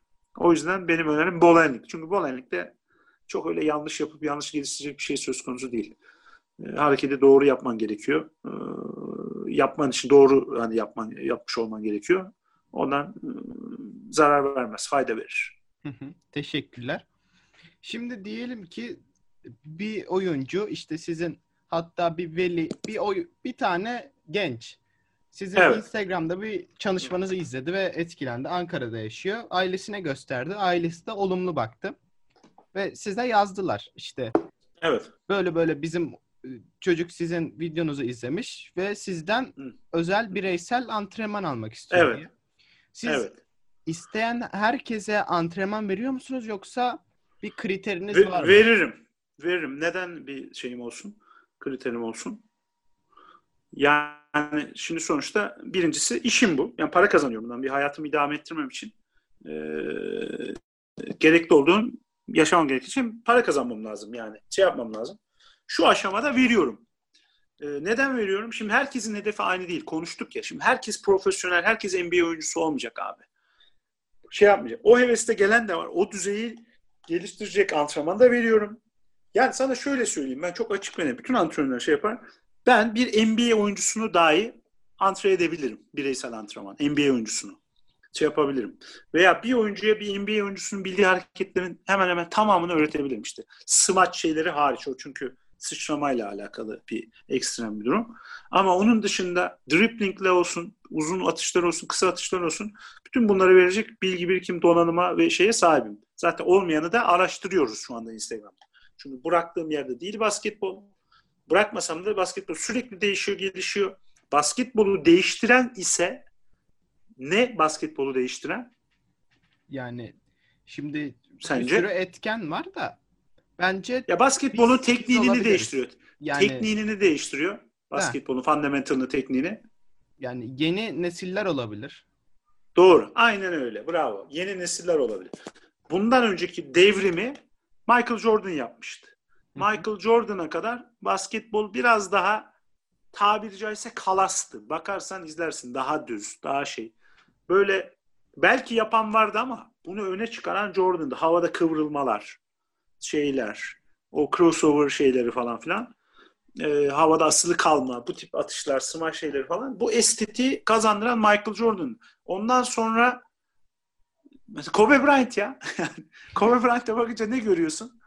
Estetik Michael Jordan. yani tamam. E, Yani Michael, Jordan'ı görüyorsun. Evet. Michael Jordan'ı görüyorsun. Abi Michael Jordan'dır o. Şeydir. Onu taklit eder. Ha. Şimdi fundamental'a, basketbolun fundamental'ına bu tip şeye e, etki eden şey yetenekli sporcular. Şimdi James Harden diye bir şey çıktı. Çıkmış. Ben NBA'yi takip etmiyorum ama fundamental'ı NBA'den alıyorum yani şey yapıyorum. Şimdi hiç görülmemiş hareketler yapıyor. Ve başarılı da yapıyor. Yani e, savunma oluyor. Ne oluyor bu? İşte basketbol fundamental'ına girdi. Bir devri kapattı. Şimdi step back çıktı. Yani yoktu böyle bir şey. Şeydi. Şimdi çalıştırıyoruz mecburen. Şey yapıyoruz. İşte ona göre crossover türleri. İşte Kayra Irving Irving. şeyleri. Mesela Aha. ekstrem bir ekstrem bir dribbling ve şey atış şeyi. Jelly E, bunlar değiştiriyor. ülkeler. Aynen. Bunlar değiştiriyor. Bunları baz alıyoruz. Bunların e, şeyine e, yola çıkıyoruz. Bu şekilde çalışıyoruz. Ha, şimdi senin soruna döneyim. Şey yapayım. Herkesi çalıştırırım. Çünkü herkesin hedefi aynı değil. Ben öncelikle zaten beden eğitimi öğretmeniyim. Öğretmenim yani. Eğitmenim. Şimdi ben bir spor okuluna çocuk alınca her çocuğu da şey için çalıştırmıyorum ki. Ben sana söyledim. Olasılık olarak benim bir oyuncu çıkarmam binde bir. Bin sporcu çalışıyorsam ben bir tane oyuncuyu işte milli yapabilirim belki olasılık olarak. Şu anda o değişti gerçi. O ilk başladığım zaman öyleydi. Şu anda o rakamlar çok yükseldi. Şey yaptı. Şu anda e, dokundum daha fazla oyuncuyu şey yapabilirim. E, o seviyeye gönderebilirim. O çünkü artık donanıma sahibim yani tecrübeye, bilgi birikime. E, ama dediğim gibi bu spor sadece herkes NBA'de gitsin oynasın veya şey yapsın diye değil abi. Çocuklar spor yapacak. Çocuklar hareket edecek. Stres atacak. Kilo vermeye gelen sporcum var benim. Gelecek abi ben niye almayayım ki? Yani neden? Çünkü o da benim işim. Yani o da benim işim. Onun da ihtiyacı o. Ee, ve sonuçta bir iş bu. Ee, bir şey. Onu da kabul ediyorum. Ha şöyle bir durum var. Ne zaman diyeceksin ki hocam ne zaman hep böyle mi yapacaksın? Şimdi takım çalışmalarım geçen, geçen sezon takım çalışmalarım e, şey yaptığında e, dolduğunda saatim dolduğunda önceliklerim değiştiğinde şimdi yeni takım oluşturuyoruz işte kuruyoruz. O ileride hedefi olacak. Yine Türkiye derecesi yapmaya çalışacak. İşte milli oyuncular çıkarmaya çalışacak düzeyde bir takım oluşum. Bu ciddi bir mesai. O mesailerde olduğunda benim ders verme saatlerim kısıtlanacak iyice. İşte iki haftada iki üç ders en fazla verebileceğim. O zaman da önceliğimi tabii ki milli olabilecek. Ee, yani kriterim orada maddi değil, para açısından değil. En fazla katkı sağlayabileceğim bu hedefe. O zaman öyle bir seçim yapabilirim. Ama şu dönemde hele de pandemi döneminde herkese kapımız açık vallahi eğer yani bunu dinleyip de gelmek isteyen olursa kapımız açık bir şey yaparım yani. Beklerim. Ankara'da bunu eğer dinleyen olursa evet. Umut hatta şey bence Ankara sadece Ankara değil de başka illerdekiler de sizin Instagram'a attığınız videolardan izleyip kendi de o videoları çalışabilir. Olabilir. Bir sorusu evet. varsa bana herkes e, yazabilir, sorabilir. Mümkün olduğu kadar her gencin sorusunu cevaplamaya çalışıyorum. Bilgim ve şey dahilinde. E, yani yardımcı olurum. Şey yapabilirim. Tamam. Evet. Ee, Peki şimdi benim iki tane klasik sorum var. Onlara geldik. Tamam. Sizce basketboldaki en verimli hücum seti hangisi? Valla basketboldaki en verimli hücum seti bence fast break. Yani şöyle. Şimdi basketbol nedir? Ee, bir oyun. Ee, kısa sürede yani sayı atma oyunu. Benim antrenör benim benim basketbol felsefem, hücum felsefem mümkün olan en kısa zamanda sayı atmak. Şey yapmak. Bu mantıklıken öyle değil midir zaten? Sete ne zaman döner? Sen hani sayı yedin, rakip yerleşti, hızlı çıkarmadın evet. falan. Hı-hı. Yedin, e, fast break'i değerlendiremedin. Fast break'i atamadın. Transition denedin. Yani fast break'le hücum geçişi arasını denedin. Onu da beceremedin. Nereye döndü? O zaman sete döndü. Şey yaptı. E, sete döndükten sonra da zaten senin ne oynayacağını e, savunma karar veriyor. Zon yapıyorsa zon oynama gerekiyor. Doğru mu? Yani bunun kararını veren de ben değilim aslında. Karşı taraf zon pres yaparsa ona göre oynaman gerekir. İşte yarı sağ zon yaparsa veya baskı yaparsa ona göre. Tam sağ yani sen ne oynayacağına değil mi? Sen karar vermiyorsun. Evet, Savunma o... karar veriyor. Sam, savunmanın taktiği karar veriyor. Ama benim antrenörlük felsefem, benim hücum felsefem ben en kısa sürede sayı atmayı motion offense'e bağlı. Yani hareketli bir sete genelde de altyapı antrenörü olduğum için yani çok fazla üstteki setlere ve şeylere hakim değilim işin açıkçası. Ha şu bununla ilgili bir sıkıntı çekersem araştırır bir iki günde en kralını da şey yaparım yani o kim ne oynuyor NBA. Çünkü artık hepsi var şeyde internette. yani öyle güzel mükemmel bir çağda yaşıyoruz ki gerçekten öyle her şeyi alman lazım. Ya açıyorum bir şey merak ediyorum. Açıyorum işte antrenörlüğümü nasıl update tutuyorum, gündemde tutuyorum şu anda, güncel tutuyorum bence. İnternet sayesinde. Araştırıyorum abi. Harden'ın bir hareketini gördüm diyelim şeyde, bu jeneriklerde şeylerde. Crossover'ını. Hemen onun tanımını yazıyorum. Başka bir koç onu anlatıyor mesela, analiz etmiş. Bunu antrenör olarak şeyime koyuyorum ajandama öbür antrenman seviyesi olan oyunculara öğrenebilecek şeyleri oyuncunun menüsüne ekliyorum bireysel antrenmanda şeyde. Yani bunu kullanıyorum. Hücum olarak da dediğim gibi ben hızlı hücum tercih ederim. Fast break tercih ederim. En hızlı şekilde en kısa sürede atmayı tercih ederim. Çok set antrenörü değilim. Ama dediğim gibi altyapı antrenörüm. Belki ileri yukarı çıkınca işler değişiyordur. Ya biraz NBA'yi de işin açıkçası e, NBA'yi çok takip edip çok sevmesem de sistem olarak NBA'deki gibi şey yapmayı da ya benim bir oyuncum gidip fast takım yerleşiyorken kalkıp üçlük deneyebilir yani. Belki sete yerleşse o üçlüyü bile bulamayacak o pozisyonu. Şey yapacak. Rakip hazır geldiği için, hazırlandığı için. Yani böyle biraz rahat oynatan bir şeyim. Çok özgür bırakan bir antrenörüm. Ee, fundamental ekstrem verdiğim ve senaryoları antrenman içinde yazarak senaryo senaryo anlattığım için işte burada tek kişi kalır, siz iki kalırsanız bu oynanır. Bu olursa bu oynanır gibi şeyleri bu tip çalıştırdığım için yani e, genelde böyle oynatıyorum. Böyle oynatmayı tercih ediyorum. Teşekkürler. E, savunma seti olarak bir şey söyleyebilir misiniz? Hani tam sağ ya da yarı sağ baskı gibi. Ya ben tam sağ baskı yaptırmıyorum çok fazla. Yapanı da sevmiyorum altyapıda. Burada antrenör arkadaş dinliyorsa başka şey antrenörler. Altyapıda tam sağ man to man'i tasvip etmiyorum. Etik bulmuyorum. Çocuğa da bir fayda sağladığını zannetmiyorum. Neden zannetmiyorum? Şöyle düşün şimdi. Sen de altyapı oyuncusun. Ee, Efes Bilsen veya Fenerbahçe bu takımlar 40 dakikalık bir maçın kaç dakikası tam sağ man yapıyorlardır baskılı yani son eğer çok başa baş giderse son onlarda yaparlar. Ha, aynen öyle değil mi? Sonda yapın. Ya şimdi 40 dakika tam sağ baskı yapmak. Ya maç kazanmak istiyorum ben demekten başka bir şey değildir. Ve çocuğa hiçbir şey yapmaz. Çünkü maçta bu olmuyor ki. Gerçekte bu olmuyor. Çocuk bu sefer dar alandaki savunma şeyini yaşayamıyor. Gerçek savunma şeyini yapamıyor ve gerçek hücumu da prova edemiyor. Ya sen top çalacaksın atacaksın sürekli. Benim üst sayı çizgimi bile geçirmeden benden top çalıp oradan hemen turnike atmak istiyorsun. Ya altyapıda tam sağ zon veya işte tam sağ mentumen etik değil ya. Yani bu bir ara federasyon böyle şeyleri yasaklıyordu. Bilmiyorum şu anda ne durumda yasak mı değil mi? Zon yasaklanmıştı da bu yasak değildi. Pot altını kapatmak yasaktı. Zon savunma yapmak. Ama işte onu takip de edemiyorsun. Yani hakeme ekstra normal hakemlikte olmayan bir şey getiriyor adam. Karmaşık bir şey yapıyor. Hakem çözemiyor. Sen çözüyorsun, itiraz ediyorsun falan.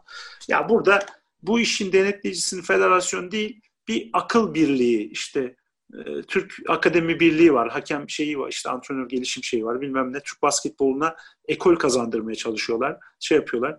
Bence bunu da antrenör seminer, seminerlerinde şeylerini söyleyip abi biz de yapmayalım yani. Kimse yapmasın bunu. Hani hakeme işi bırakmadan etik olmadığı, hani yakışmayan bir şey olduğu gibi söylensin. Bu kalksın çünkü gerçekçi değil. Yani şey değil, maçta böyle bir şey yok.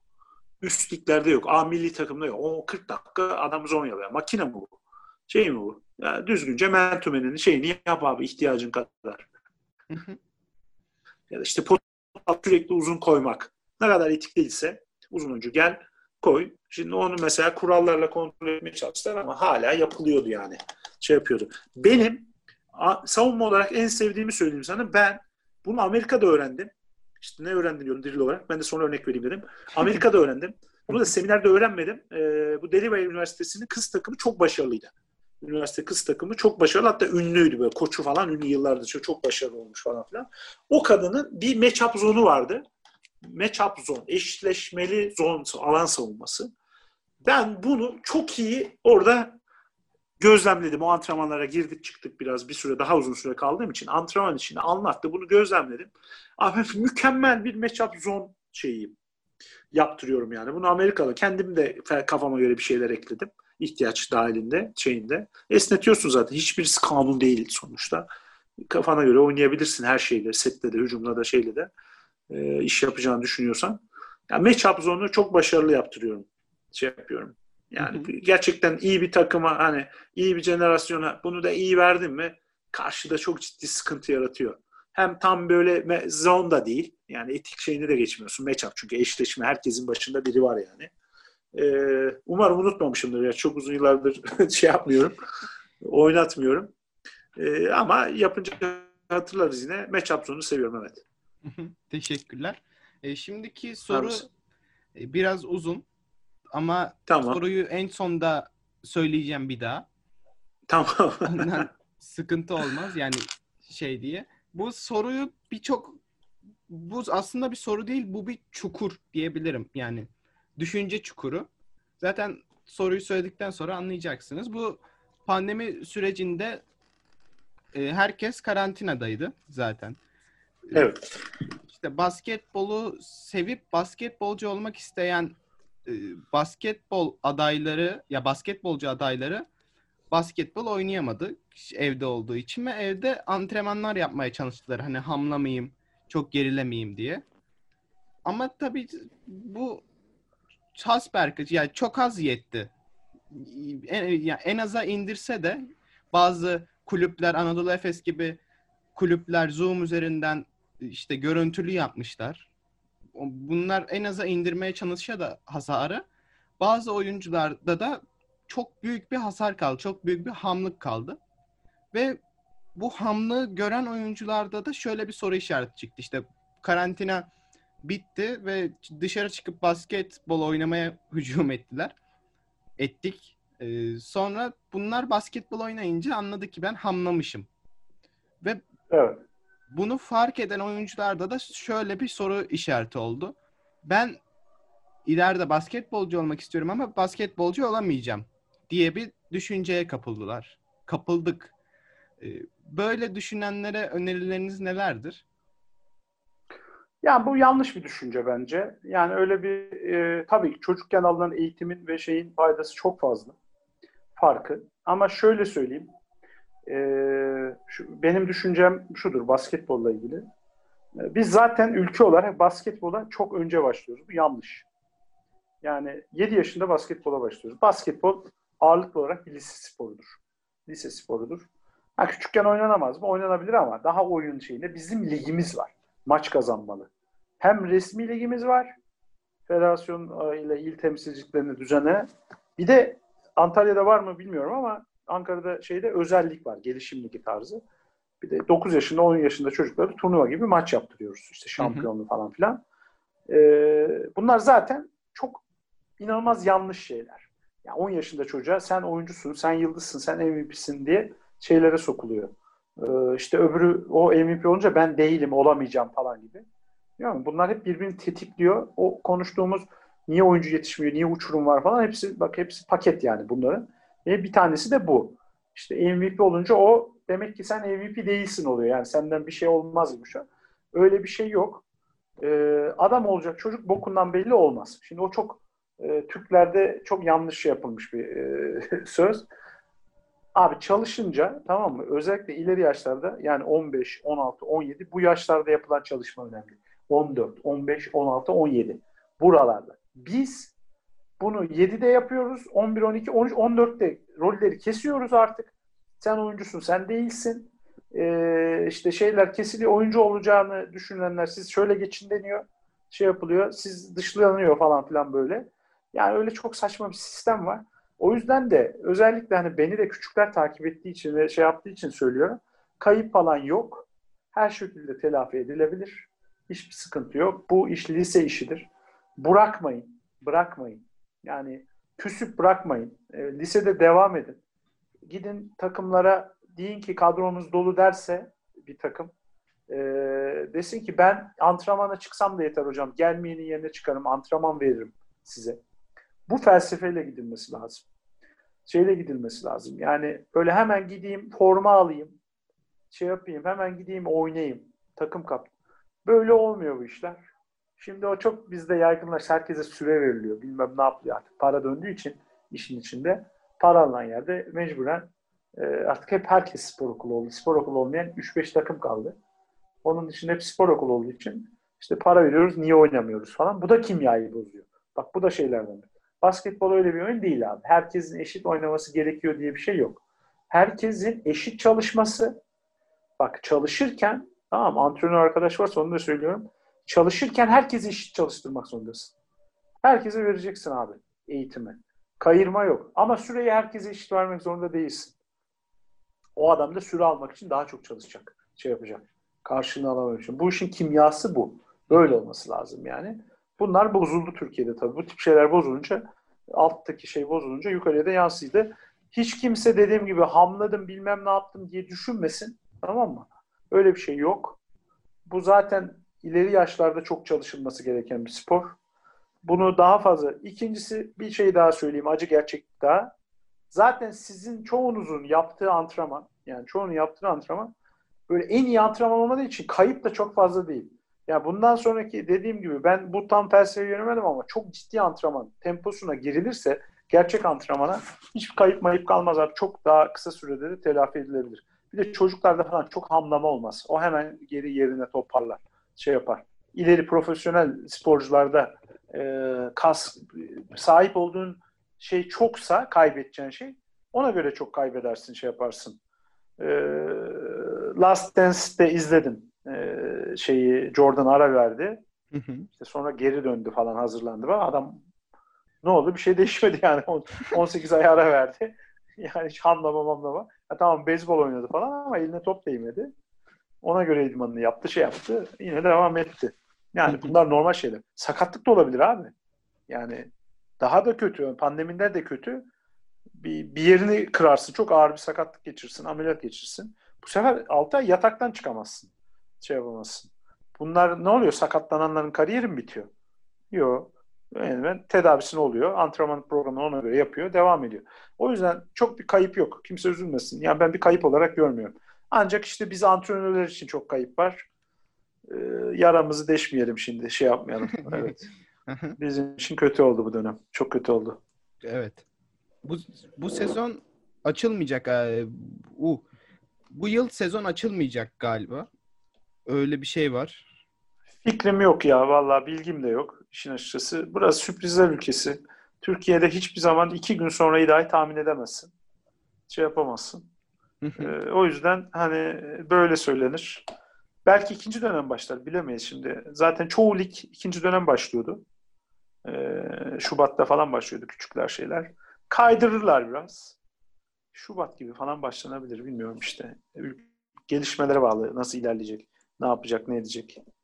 o yüzden kestiremiyorum. Ee, şimdiki iki sorum da Amerika ile ilgili. Pardon bir sorum. Diğerini sormuştum zaten en başta. Şimdi evet. e, Amerika'ya ilk olarak Amerika'ya gitmek isteyenlere önerileriniz nelerdir? Ya Amerika'ya gitmek isteyenlere önerimler. Şimdi Amerika'da işin açıkçası dediğim gibi Türk oyuncuların şansı çok yüksek. Biz o yaşlarda e, emsallerimizden daha fazla çalışmış oluyoruz eğer hani gencin sonuna kadar iyi bir takımda oynadıysa çocuk. Yani gence kadar oynadı. E, genç erkek de oynadı. Seviyesi iyi. Hele böyle milli takım düzeyine falan gelebildiyse bir aday kadro. Hani kadrosuna girmese bile işte bir aday kadrosuna kampına gittiyse falan böyle bu düzeyde bir sporcuysa oralarda şansı fazla.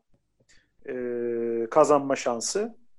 Bu iş nasıl daha ağırlıklı yürüyor? İşin açıkçası gerçi şu anda ekonomimiz çok kötü durumda. Yani dolar molar da uçmuş durumda ama e, lisenin son yılına gelirken bir Amerika'ya gitmek, orada bir kamp ayarlamak. Orada çünkü bazı kamplara üniversitelerden hocalar geliyor. Orada değerlendirme yapıyorlar, seçme. İşte maçlar yapılıyor, şeyler yapılıyor. Orada bir tanışma oluyor. O süreci çok hızlandırıyor. Öyle bir şey olduğunda yüz yüze görüşebiliyorsun. E, şey yapabiliyorsun. E, bu şekilde daha hızlı oluyor. Oradan bir burs kapman bir üniversiteden, şeyden. Onun dışında bunu bu işi danışmanlık olarak yapan firmalar da var. Aracı Amerika'ya gitmek için. Ama dediğim gibi basketbol için şunu yapsınlar diyeceğim bir şey yok. Zaten basketbolu konuştuk. Çalışılması lazım. Takım olması lazım. Ama onun dışında İngilizcelerini çok iyi tutmaları lazım aktif. Derslerinin de iyi olması lazım abi. Yani çünkü Bunlar. önlerine çıkacak sorun bu olur. Evet. Ya basketbol kısmını konuşmuyorum. Dediğim gibi basketbol zaten bir basketbolcudan bahsediyoruz. Basketbola ek hani Amerika için yapacak diye ayrı bir şey yok. Basketbolu zaten basketbolcu olmak için çalışacaksın. Bu Amerika için de olsa aynı. Avrupa'ya gidecek olsan da aynı. Efes'e gitmek istiyorsan da aynı. Yapabileceğin şeyler belli. Antrenmandır, driplingdir, çalışmadır, iyi bir takım, iyi bir antrenör.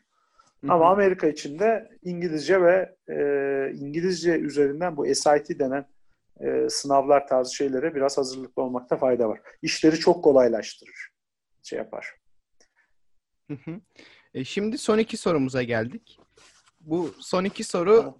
basketbol dışındaki sorular olacak. Tamam. Hay- hayatınızda basketbol olmasaydı hangi işi yapardınız? hangi işi yapardım? Yapmak isterdim diyeyim. Çünkü e, yapardın hani elimizde olmuyor çoğu zaman. Hayat bizi farklı yerlere sürükleyebiliyor. Beni daha önce sürüklediği gibi.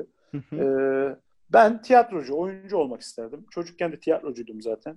Bizim işte biraz tiyatro içeriyor zaten. Antrenörlük. Çok konuşma ve şey olduğu için sürekli kalabalığa karşı bazen konuşman gerekiyor. şey yapıyor. Yani tiyatrocu, oyuncu e, olmak isterdim. Hala da istiyorum. Eğer teklif gelirse, şey, düşünen olursa böyle işi bağlantısı olan, hocam senden olur bu gibi bir şey olursa düşünebilirim. Olmuştu daha önce düşünmemiştim. O da bir hatadır. Şimdi pişman oldum. Çocukken tiyatrocuydum. Tiyatro kolundaydım. Yani o olurdum herhalde.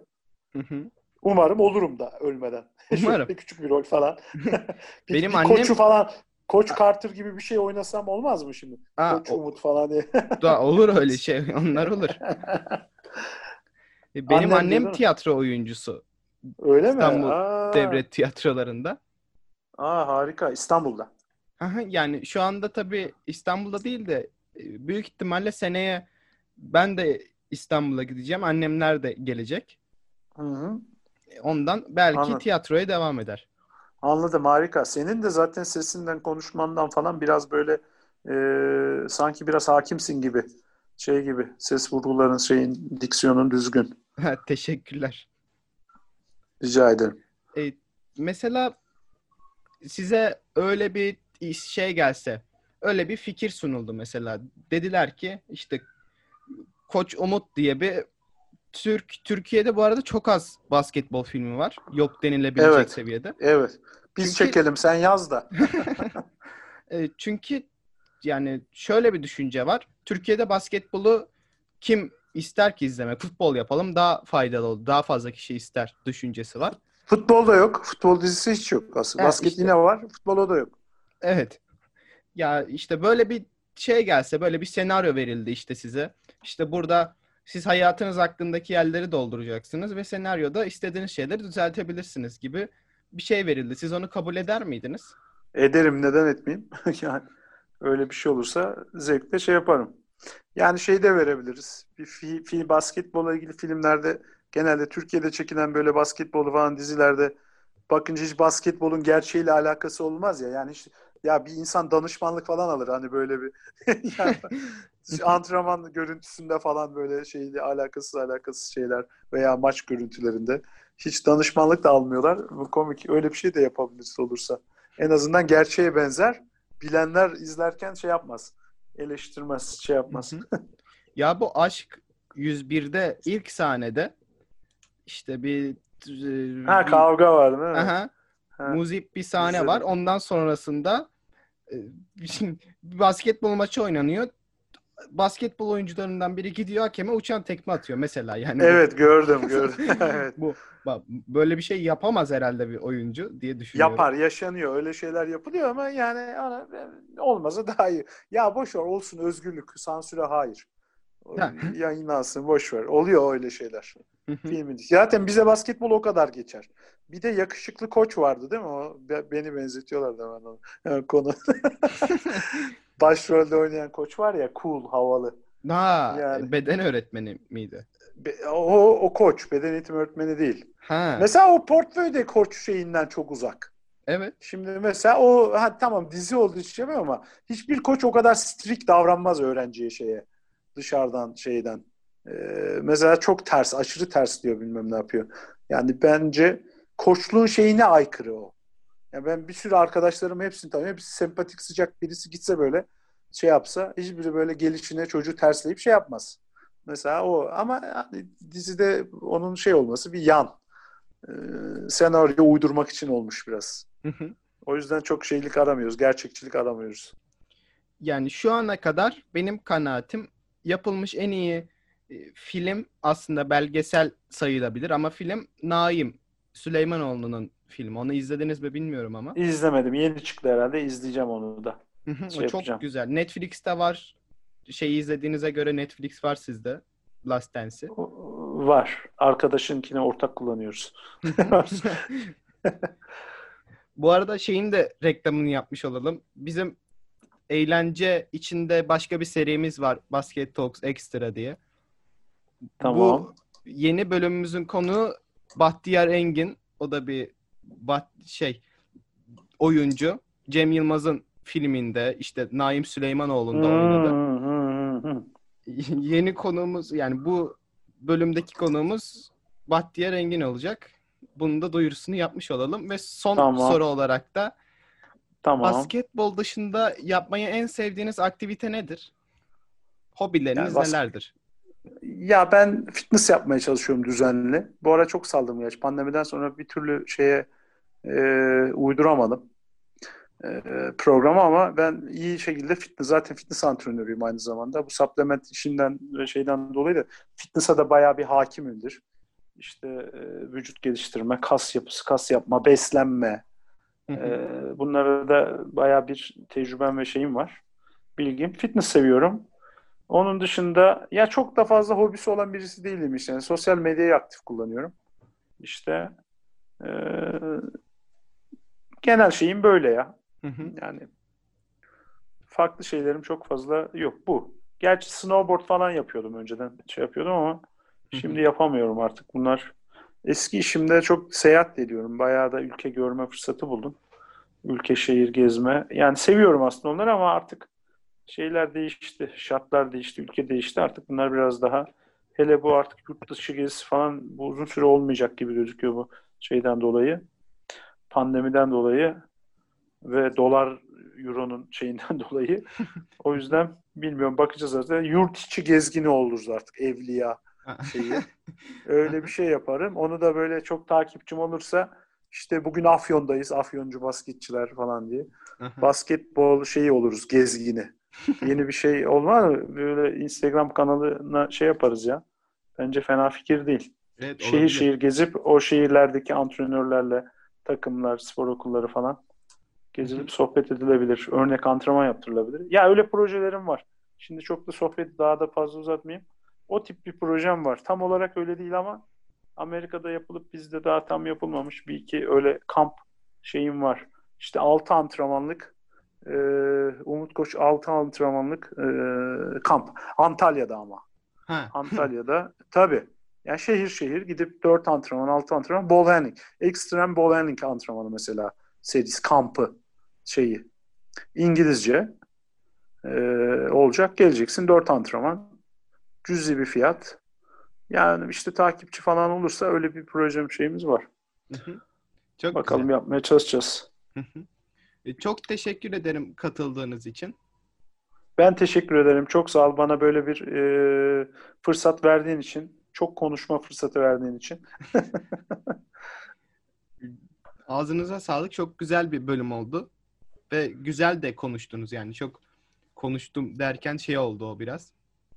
Çok güzel konuştunuz. Çok, Çok teşekkür ederim. tekrar. Umarım faydalı olmuştur. Umarım sana da birey olarak belki görüş ve düşüncelerine farklı bir şey katmış olabilirim. O da beni çok memnun eder. Hani dinleyenlerden de eğer öyle şey olursa çok memnun olurum. İsteyen istediği zaman dediğim gibi şey yapabilir, soru sorabilir. Umut Basketbol biliyorsun. Alt Evet. çiz- Umut alt çizgi İngilizce basketbol hesabımız. Ee, takip ederlerse sevinirim. Zaten bizim postumuzun altında da sizin Instagram linkini story'mizde de postumuzun altında da Instagram'ınızın etiketleyeceğiz. Oradan da ulaşabilirsiniz. Yine Tamam, çok teşekkür tamam. ederim. Ben Görüşürüz. teşekkür ederim. Çok sağ olun. Görüşmek üzere. Basket Talks'un bu bölümünde Asya Spor Akademisi takımının koçu Umut Şahin konuğumdu. Daha fazlası için baskettalks.com ve tüm podcast kanallarımızı ziyaret edebilir, bağış desteği için Patreon ve Kresus araçlarında kullanabilirsiniz. Ben Mirdemir Demirer. Bir sonraki Basket Talks programında görüşmek üzere. Hoşçakalın.